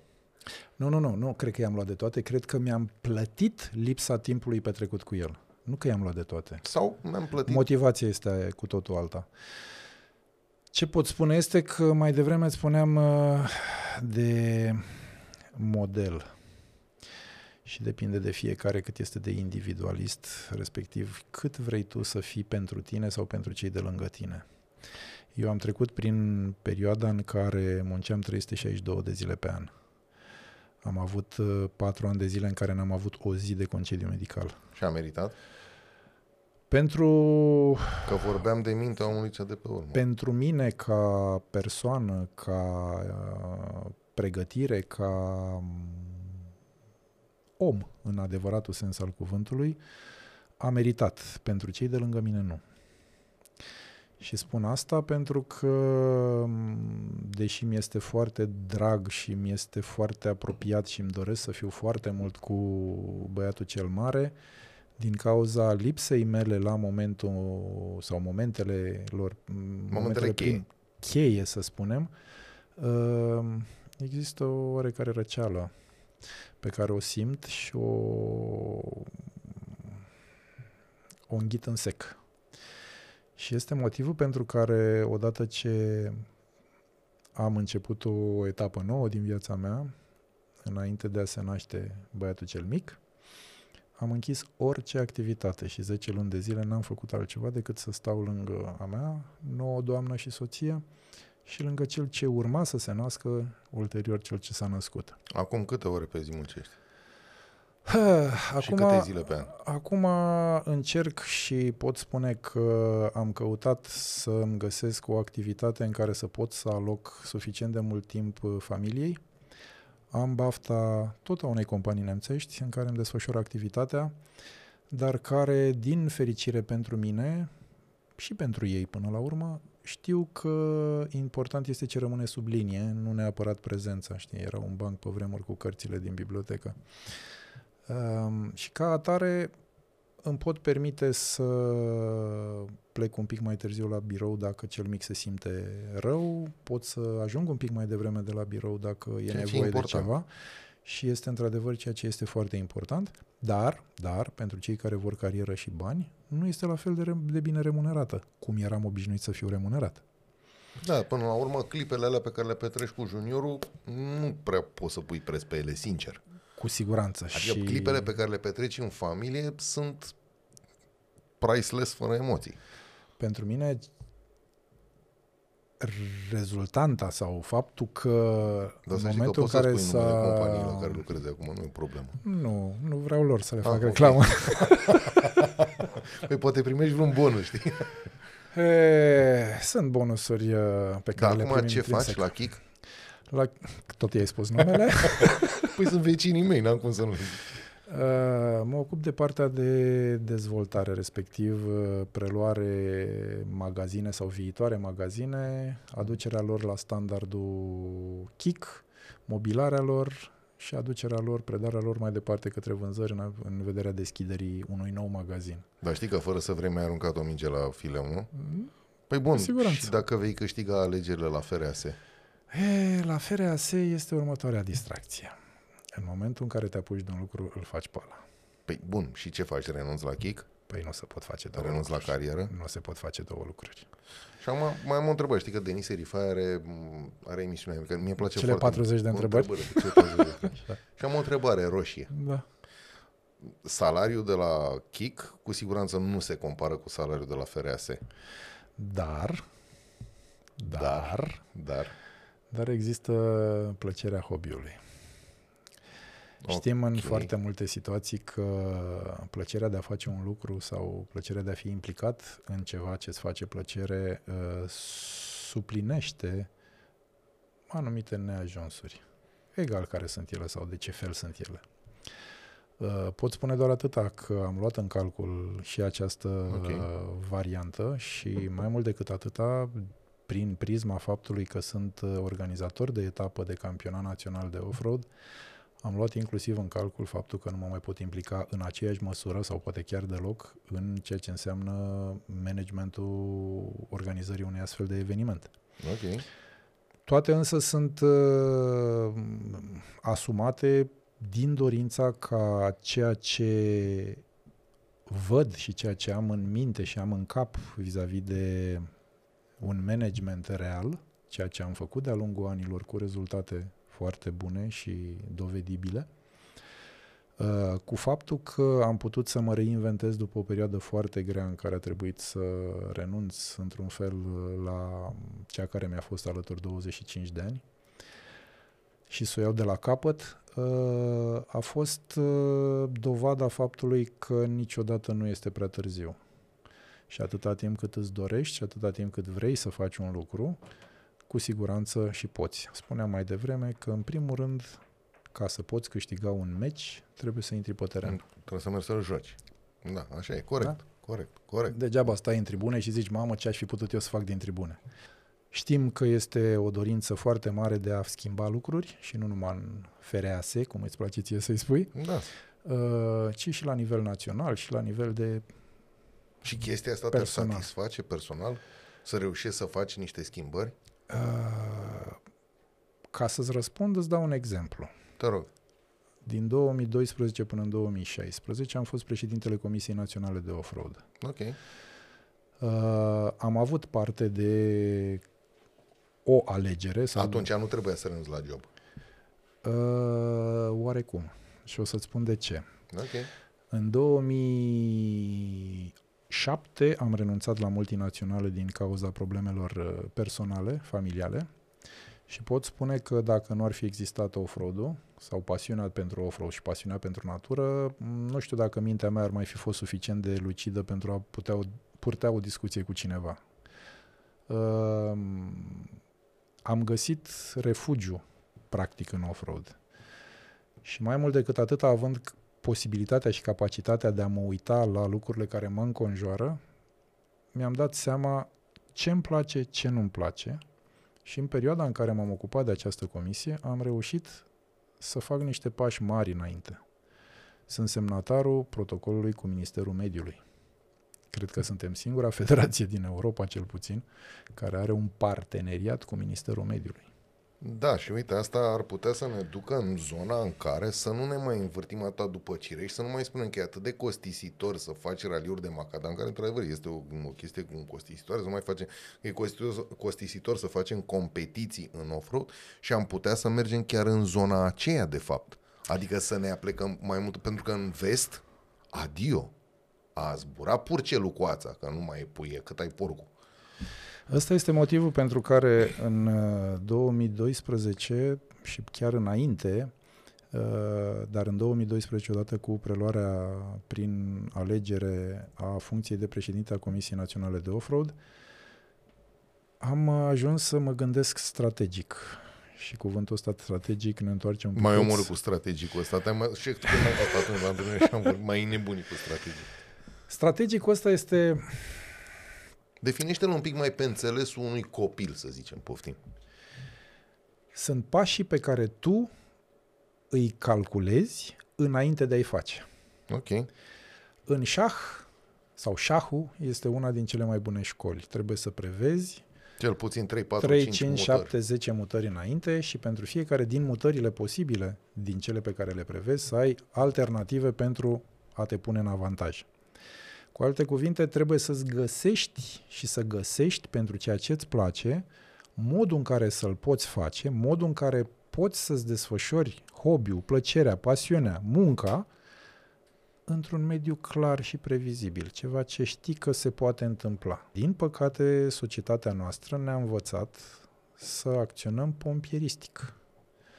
Noi nu ne prevenim, noi nu ne gândim preventiv ce okay. se poate întâmpla și ce să schimbăm ca să nu se întâmple, noi acționăm când apare fumul, da. când începe să miroasă. Da, din păcate da. Din păcate astea sunt niște acțiuni pe care le iei pe scurtă durată și într-o proporție covârșitoare nu sunt de lungă durată. Pentru că nu combat cauza, ci combat doar efectul. De asta, în momentul în care discutam și spuneam de strategie, este prin puterea minții, a cunoștințelor și a viziunii, pașii pe care trebuie să-i facem și să-i facă cineva în dorința de a ști unde va fi peste 5, 7, 10, 20 de ani. De aia îi spune strategie, pentru că trebuie să vezi cum poți să-ți prezinți plusurile cum poți să faci minusurile acceptabile în așa fel încât tu să poți fi un partener pentru cât mai multe persoane sau cât mai multe instituții. Păi și atunci mă duci cu gândul la o chestie și nu vreau să o înțeleg ca fiind răutăcioasă. Hmm. Spuneai mai devreme că în momentul în care ai renunțat la multinațional hmm. ca să rămâi zdravă la cap hmm. și să mhm. poți să ai o, o discuție normală cu cineva, te-ai îndreptat către off-road. Da, către Cumva, natură. Sau spre natură. Cumva da. părăsirea multinaționalei n-a făcut parte din strategia ta? Nu, la momentul respectiv a fost o chestie fortuită. Uh-huh. Dorința mea de a mai rezolva sau de a încerca să rezolve ceva în ceea ce privește viața familială. Aha, ok ești un tip foarte calculat și mm, în urma discuției pe care am avut-o până acum mi-am dat seama că ești un om care și-a dat seama ce înseamnă management, s-a lovit de tot felul de uh, acțiuni care mai de care mai mm, pompoase, să le spunem, sau mai mărunte. Da. Iată, la Aro ai avut și acțiuni mărunte, ai avut și acțiuni pompoase. Și vin și te întreb acum, pentru hobby-ul tău, cât ești dispus să sacrifici și ce ești dispus să sacrifici? Păi, în primul rând, timpul okay. care este, cred că, cea mai valoroasă, valoroasă componentă a oricărui plan de, de afaceri, să-i spunem. Și restul nu le consider sacrificiu, le consider doar un plus valoare, respectiv cunoștințele, experiența și determinarea. Continuând, în plan sportiv, să zicem, când erai în plan sportiv, cu siguranță va fi greu să mă mai uh, implic trebuie spus acum, fără a încerca să-mi acopăr anumite perioade, că perioada de la momentul în care s-a născut uh, cel mai tânăr și până anul trecut a fost destul de limitată în ceea ce privește participările mele la evenimente, altele decât cele care țineau de organizarea uh, campionatului sau etapei de campionat. tocmai pentru că dorința era aceea de a fi cât mai mult cu el, de a crea acea punte de comunicare care să dea rezultate, să vezi un payback, ca să zicem Deci, până așa. la urmă, după 30 de ani de muncit ca robu în multinațional, ți-ai dat seama că, de fapt, familia e rădăcina. Uh, Din păcate, pentru societate, puțin își dau seama de asta. Societatea, în ultima perioadă, nu mai pune foarte mare accent pe familie. Dacă ne uităm de jur împrejur, uh, sunt foarte puțini cei care își mai doresc o familie, pentru că mediul de lucru îi împinge spre a fi individuali sau individualiști. Cu alte cuvinte, într-o companie este foarte greu unui manager să managiuiască un soț și o soție. Sau Da. da. un frate și o soră, sau doi frați, sau whatever ce sunt Da. ei. E relevant. De ce spun asta? Pentru că în momentul în care intri într-un, într-o divergență, într-un clinch, cum vrem să-i spunem, cu unul din acea familie, implicit vei avea Păi două dai într-unul țipă doi, persoane. știi? exact, vei avea două persoane care sunt supărate. Și atunci lucrurile se fac uh, și se împing în zona în care celula de bază a societății începe să ușor, ușor să dispară, respectiv familia. Fiecare e pentru el, sunt mai ușor de condus, sunt mai ușor de mișcat, pentru că acasă nu prea au cu cine să stea de vorbă, nu consideră că cei care le sunt foarte apropiați sunt suficient de demni sau de notabil pentru ei pentru a face un schimb de păreri și a-și uh, întări alegerile pe care urmează să le facă sau le-au făcut. Da, este, este greu să, să constați și să accepti așa ceva, dar până la urmă depinde de fiecare. Eu recunosc, am încercat varianta cu totul pentru muncă și uh, nu m-am regăsit decât prin uh, plăcerea rezultatelor obținute în muncă. În ceea ce privește partea de familie, mi-am dat seama că gândirea, strategia mea a fost greșită.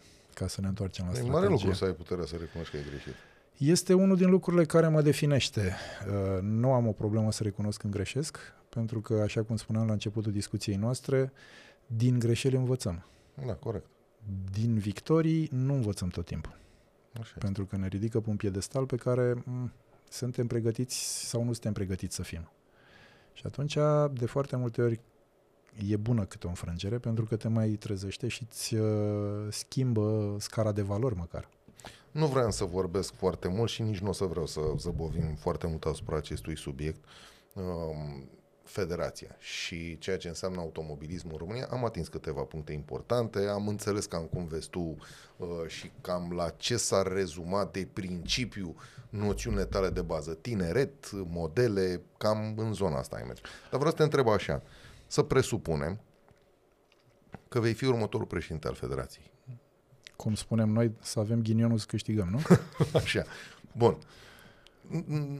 Nu, nu vreau să mă poziționez de vreo parte sau alta a baricadei, dar întrebarea mea este următoarea și întrebarea pe care aș adresa oricui. Care va fi primul pas pe care îl vei face? Primul pas este, de fapt sunt doi pași, pentru că nu merg unul fără altul. Ok. Uh, disciplina financiară înseamnă regulament, cu alte cuvinte, atâta timp cât ai transparență în zona financiară, trebuie să ai niște reguli foarte clare stabilite, respectiv parte de statut și regulament. Nu poți să ai disciplina financiară fără regulament. Iar regulamentele, toate, trebuie să îmbrace sau să aibă în spate o disciplină financiară, pentru că pe fiecare ramură sportivă trebuie să existe o comisie care să-și desfășoare activitatea și acea activitate trebuie să fie susținută cumva, care înseamnă un buget, niște cheltuieli, niște venituri, care se duc automat în zona de financiară. Cu alte cuvinte, nu pot să spun că primul pas. Din păcate, trebuie spus, 2023 este un an de sacrificiu. Îl preluăm cumva sau îl vom prelua cumva A într-o priori. formă pe care nu o putem controla. Dar pașii se duc, cum am spus și cum am menționat. Periodic, toate cluburile care sunt afiliate acestei federații vor primi dare de seamă cu privire a fondurilor și modul în care au fost ele cheltuite. Coroborat cu asta, se merge în zona de structură și cum anume este făcută această comunicare și cum sunt regulile, pe baza căror reguli se fac cheltuielile, pe baza căror reguli poți să-i ceri demisia sau nu unui președinte sau unei structuri de conducere în cadrul federației. Și toate astea vor trebui guvernate de o comisie de etică. Etica, un cuvânt mare, dar cu rădăcini foarte solide și foarte bine ancorate. Nu poți să spui una cum vorbesc cu tine acum cu Druț și în momentul în care ies de aici să zic hai bă băiete bă, că am vorbit cu ăsta, l-am convins, mergem mai departe. Nu. Și aici intervine exemplu. Trebuie să fii ceea ce ești. Trebuie să arăți ceea ce ești, ceea ce ești, pentru că omul să vadă în ce direcție mergi. Omul trebuie să înțeleagă, deci trebuie să comunici cu el ce vrei să facă. Pentru că dacă omul nu înțelege unde vrei tu să ajungi, te vei trezi singur, ăilalți fiind în altă direcție. Te vezi președinte jucător sau... Uh, sau vii definește, și tu să defi, de, definește jucătorul. Cel implicat, cel ce va fi mai tot timpul prezent, cel ce va încerca să afle de la fiecare sportiv în parte diverse. Adică, uh, de la fiecare ramură sportivă, vei fi pe circuit, vei fi, pe, vei fi la concursurile de drift, vei fi la concursurile de viteză în coastă, vei fi la off-road, vei fi la îndemânare, vei fi la raliuri pe probele speciale. Sunt atât de multe vei fi, încât nu știu la care dintre ele să mă opresc. Păi nu trebuie să te oprești. Ok. Pentru că sunt întrebări pe care cu Mai siguranță... Era un, vei fi la karting. Cu siguranță. Și o să spun de ce cu siguranță și o să încep cu kartingul, să o de jos în sus.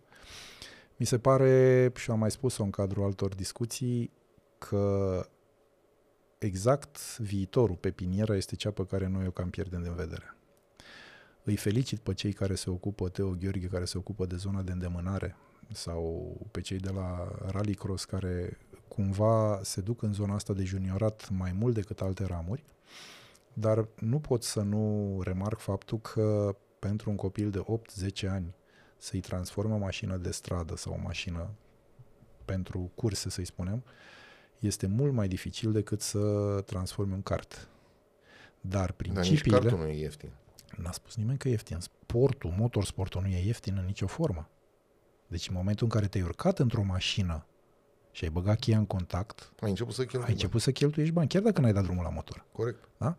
Dar trebuie cumva ca pașii de creștere, pașii de evoluție să fie cât mai aproape de natural.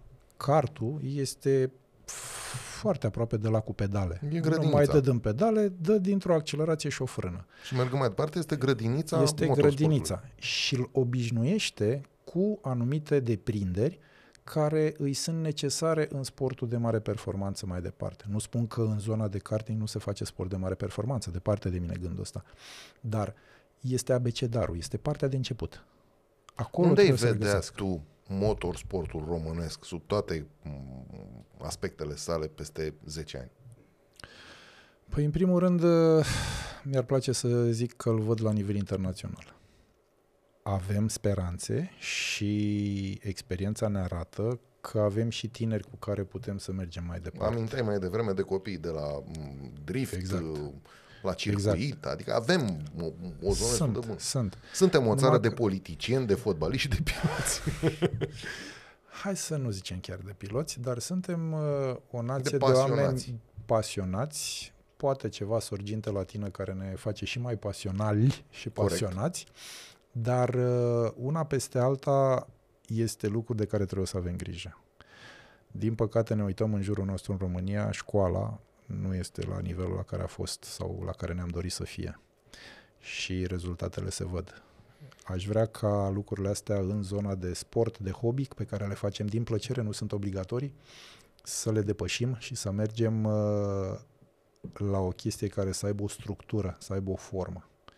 Omul când intră, omul, copilul, părintele care aduce un copil către motorsport să știe că are următorii pași de făcut, federația din postura ei de mama tuturor Dirigitor. de mama tuturor copiilor, respectiv comisiilor din subordine. Nu mai spune asta cu mama, că mă gândesc la Coana Leana, cu mama, mămica mea. Mămica lor. Dar ce să spunem, chimia nu i-a fost rău sub mama ei. Da, da, da. da? S-a dezvoltat cumva. Dar, revenind, da, ă, federația trebuie să fie cea care urmărește ca pașii de performanță să fie foarte clari și să știe când trebuie să intervină. Pentru că spuneai și tu, sunt anumiți copii a căror părinți au posibilități mai mari. Ăla e momentul în care cumva trebuie să avem grijă ca cei fără fonduri sau cei cu fonduri mai restrânse, dar cu performanță sau cu un viitor oarecum okay. Uh, vizibil, uh, să poată fi nu neapărat susținuți. Ajutați. Ajutați. Și cum ar putea federația să-i ajute? Pentru că fondurile anul ăsta 850.000 de lei, adică 150.000 de euro. Nu sunt mulți, nu sunt puțini. Păi, da, nu știm bun. însă la ce ne înhămăm pentru că nu știm care sunt alte chestii. Mergem pe da? ideea că în 2024 sau 2025 mm-hmm. nu va fi mult mai mare bugetul. Cum ar putea federația, nu știu, să găsească un sponsor? La ora actuală legea sponsorizării e ok, e decentă față de cum era acum câțiva ani, este, mm. este decentă. Da. Dar dă-mi un, dă-mi un breaking news așa, dă-mi, o, dă-mi un hint, spune cum vezi tu, ce ar trebui să faci tu ca președinte sau ce ar trebui să facă federația ca for diriguitor? Federația, în primul rând, trebuie să înțeleagă că nu este prestator de servicii pentru comisii. Okay. Federația este o umbrelă a tuturor comisiilor. Comisiile trebuie să se autogestioneze și autofinanțeze într-o anumită limită. Cu siguranță sunt ramuri care nu se vor uh, putea susține singure și aici intervine partea de federație care trebuie să găsească modul în care să dezvolte și să susțină toate ramurile pe care le are în subordine. Poate să existe, de exemplu, dau un exemplu complet uh, pecuniar, să-i spunem, uh, sunt anumite campionate care mai au nevoie de niște transpondere sau sunt anumite competiții care au nevoie de anumite uh, sisteme de cronometraj. Da? Cu siguranță, dacă să uită cineva în liniștea uh, nopții, să zicem așa, la toate ramurile, o să constate că poate există undeva niște transpondere care nu sunt folosite poate sunt prea vechi pentru ce se face în ramura respectivă, dar pot fi folosite în altă parte. Sau, și mai frumos, există niște sisteme de cronometrare care nu mai sunt folosite din vari motive. Da? Și atunci, în loc să te apuci să faci o investiție neapărat pe domeniul respectiv, poți să găsești ce se cheamă sinergie, iei din stânga și folosești în dreapta. În momentul în care vezi că ce ai folosit din stânga în dreapta își merită banii, atunci știi clar că în bugetul anului următor poți să, per- poți să prevezi. prevezi și o astfel de cheltuială. Iar federația nu trebuie să aibă alte costuri decât cele de administrație. Punct. Banii trebuie să ducă către performanță, trebuie să ducă către comisii, către buna desfășurare a evenimentelor sportive care se desfășoară sub patronajul diferitelor comisii. Și bani pentru comunicare? Comunicarea este, din păcate, greutatea sau partea cea mai grea într-o, într-o societate și într-o uh, organizație. Din păcate, nu s-a întâmplat cum ne-am fi dorit. Partea de comunicare este însă ceea ce ne dorim de aici încolo. Dar ca... aici vreau să vreau să opresc un pic. Aici n-aș vrea, să, n-aș vrea să trecem peste chestia asta. Ce s-a întâmplat în ultimii ani din punct de vedere imagine în cadrul federației, uh-huh nu s-a întâmplat de foarte mult timp și este una dintre federațiile care are în momentul acesta o imagine destul de ok.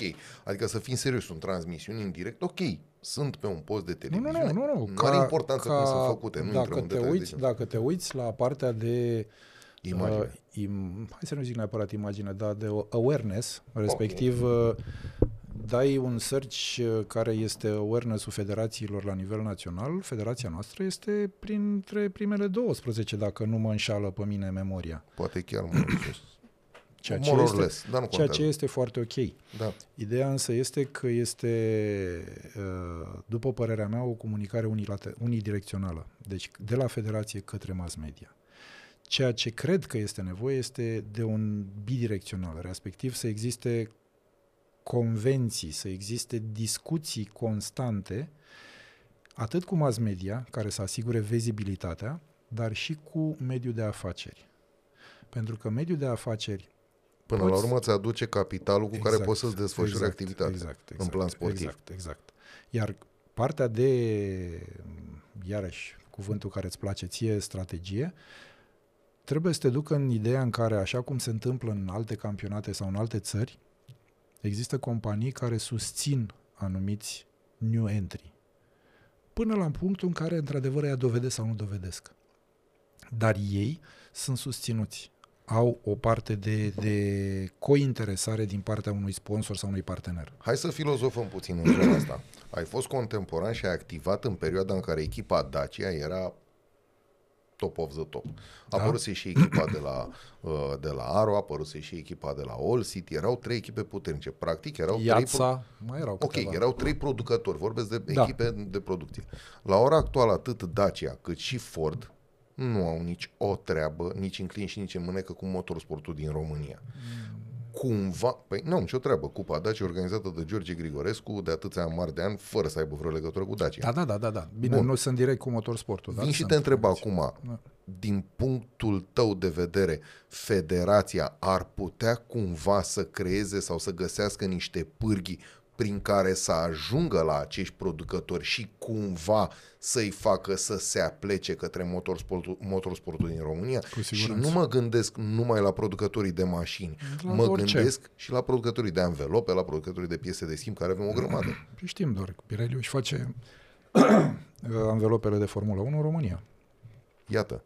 Continentalul de asemenea e... Sunt o grămadă de fabrici în zona Sibiu, Cluj, care fac componente pentru Mercedes, inclusiv cutii de viteze. Sunt da. Uh, multe, multe lucruri în care noi ne-am putea implica. Dar uh, asta înseamnă că trebuie să existe cineva care să facă comunicare cu ei. Trebuie să fie cineva care să aibă o viziune și să înțeleagă unde anume trebuie să fie motorsportul peste 5-10-20 de ani, cel puțin în România trebuie să înțeleagă care este mediul în care își desfășoară activitatea, pentru că, așa cum spuneam, în 2012 eu am avut uh, răbdarea și gândirea, poate salutară după unii, să mă gândesc că prin prisma ascensiunii ONG-urilor pe parte de mediu, uh, să existe șansa destul de probabilă ca noi să nu ne mai putem desfășura hobby-ul pe anumite zone. Și iată că suntem între puține țări din Europa care mai poate încă să desfășoare competiții în da. Păduri. Da, pentru că cuvântul cu care eu am reușit să deschid ușa a fost uh, doamnelor, domnilor, nu spun că nu există o problemă, dar uitați cum arată regulamentele noastre. Și mă întorc la regulament. Unde este foarte clar menționat, în cazul în care tai un copac, strici ceva, treci printr-o plantație, treci printr-o exploatare, toate sunt prevăzute ca penalizări din punct de vedere sportiv. Și le-am spus, oameni buni, vă înțeleg, este jale în pădure. Toată lumea umblă, fiecare pe unde vrea, cum vrea, nu există nicio regulă. Nu este mai simplu să creăm un parteneriat cu Federația Română și ăia care sunt modele, sunt sportivi, să le arate și celorlalți ce trebuie să facă? Nu e mai simplu în momentul în care ai în cazul off-road-ului, undeva în jur de 250 și ceva de sportivi licențiați anual și undeva în jur de 5.000, dacă nu aproape 6.000 deja de susținători și practicanți la nivel personal, la nivel personal, nu este mai simplu așa să verifici, să controlezi ceea ce se întâmplă în pădure? Și am zis, ba, da. E mult mai normal decât să func după păcăm după iepuri, mai bine am măcar vreo 2-3 dresați de-ai mei, între ghilimele dresați, ce scuze cuvântul, dar care pot fi un exemplu, că dacă nu intră în mijlocul anului și mănâncă de pe margine, e mai bine decât dacă sunt toți în mijlocul anului. Și lucrurile s-au întâmplat. Am reușit în felul ăsta să avem parteneria și cu Inspectoratul pentru Situații de Urgență, Uh, pentru cei care nu știu, toate cluburile de off-road din cadrul federației sunt membre în uh, consiliile pentru situații de urgență la nivel național. Uh, am avet, avem parteneriate cu jandarmeria, respectiv cu Ministerul Afacerilor și Internelor. Toate lucrurile astea sunt făcute prin prisma viziunii mele de a scoate hobby-ul, motorsportul ca hobby și de a-l aduce în zona de utilitate publică. Pentru că atâta timp cât uh, alte organisme ale statului vor înțelege că noi facem chestia asta din pasiune, dar și întoarcem pasiunea către societate atunci Da, când da, este asta nevoie. Se aplică, scuză-mă, asta se aplică off-road-ului. Nu, nu, nu, nu, nu, este greșit. Dezvoltă. Este greșit, pentru că sunt o grămadă din școlile noastre de pilotaj care, s- pe lângă m, partea de școlarizare a viitorilor uh, piloți sau copiloți, au și programe care se cheamă Defensing Driving. Corect. Și aceste programe sunt folosite de structurile statului pentru a-și perfecționa cadrele care își desfășoară activitatea la volan în diferite condiții. Și astea nu țin numai de off-road. Deci toți cei care sunt implicați în zona de motorsport aduc un plus valoare organismelor de stat sau organizațiilor de stat. Nu în ultimul rând, prin modul lor de manifestare, ar trebui să fie un exemplu și pentru cei care, cum spuneam mai devreme, să uită la un uh, Popovici sau la Halep. Deci ajungem Și- tot la exemple. Exact. Da, într-adevăr, exemplele până la urmă fac legea. Și până la urmă exemplele creează viitorul. Și până la urmă copiii ce au exemple și au modele pot să meargă într-o direcție care poate să fie controlabilă și care poate să le dea o direcție bună, așa cum ai primit și tu direcția dinspre în Da. handbal Da. și care iată că te-a ajutat destul de mult. Să știi că te-am descoperit în seara asta și zic eu că și cei ce ne vor urmări te vor descoperi, chiar dacă este un podcast destul de lungus de data asta, eu zic că nu au de ce să se plictisească. Sper Mai din cu tot seamă sufletul. că experiența ta, cel puțin până în acest moment, este una fabuloasă, sincer, fără niciun fel de glumă. Să treci, să treci pe la Aro, unde au fost niște povești chiar interesante, să, să muncești în multinațională, să pierzi o familie din cauza muncii absolut uh, dureros. Dar uh, mă bucur că te-am cunoscut și în varianta asta și mă bucur că uh, ești dispus să candidezi. Acum să sperăm că, uh, mă rog, cel mai bun va câștiga și cel cu strategia cea mai bună va câștiga. Aici o să te întrerup un picuț. Te rog. Va câștiga cel care va reuși să-i convingă pe cei care votează că viziunea lui despre ce înseamnă motorsportul este ceea ce își doresc și ei. Uh, niciodată sau prea puțin în toate discuțiile pe care le-am avut, nu m-am prezentat pe mine ca și candidat, ci am prezentat în permanență strategia. Sună urât, sună poate un pic pompos, dar uh, până la urmă este un lucru pe care noi îl prezentăm celor care vor să vină la vot sau care vor vota nu este Bulugiuiu președinte, ci este Bulugiuiu în spatele unei platforme pentru management al secolului în care ne aflăm și a unui management pentru toți cei care sunt parte din hobby, a familiei. Nu poate să fie numai pentru unii. Da, eu cred că e foarte bună încheierea asta. Sincer. Îți mulțumesc foarte mult că ai Și venit îți alături de mulțumesc. mine la Umblă Vorba și umblă vorba că ne vom mai vedea, să știi. Să dea Dumnezeu în orice condiții cu mare drag, pentru că, așa cum spuneam, partea de comunicare este esența. Îți mulțumesc foarte mult și m, cred că vom avea multe lucruri și mai interesante de povestit. Cu mare drag. Dragilor, așadar dacă v-a plăcut și dacă vă place ceea ce facem noi aici, nu uitați like, subscribe, comment și vă aștept în continuare și cu alți invitați interesanți.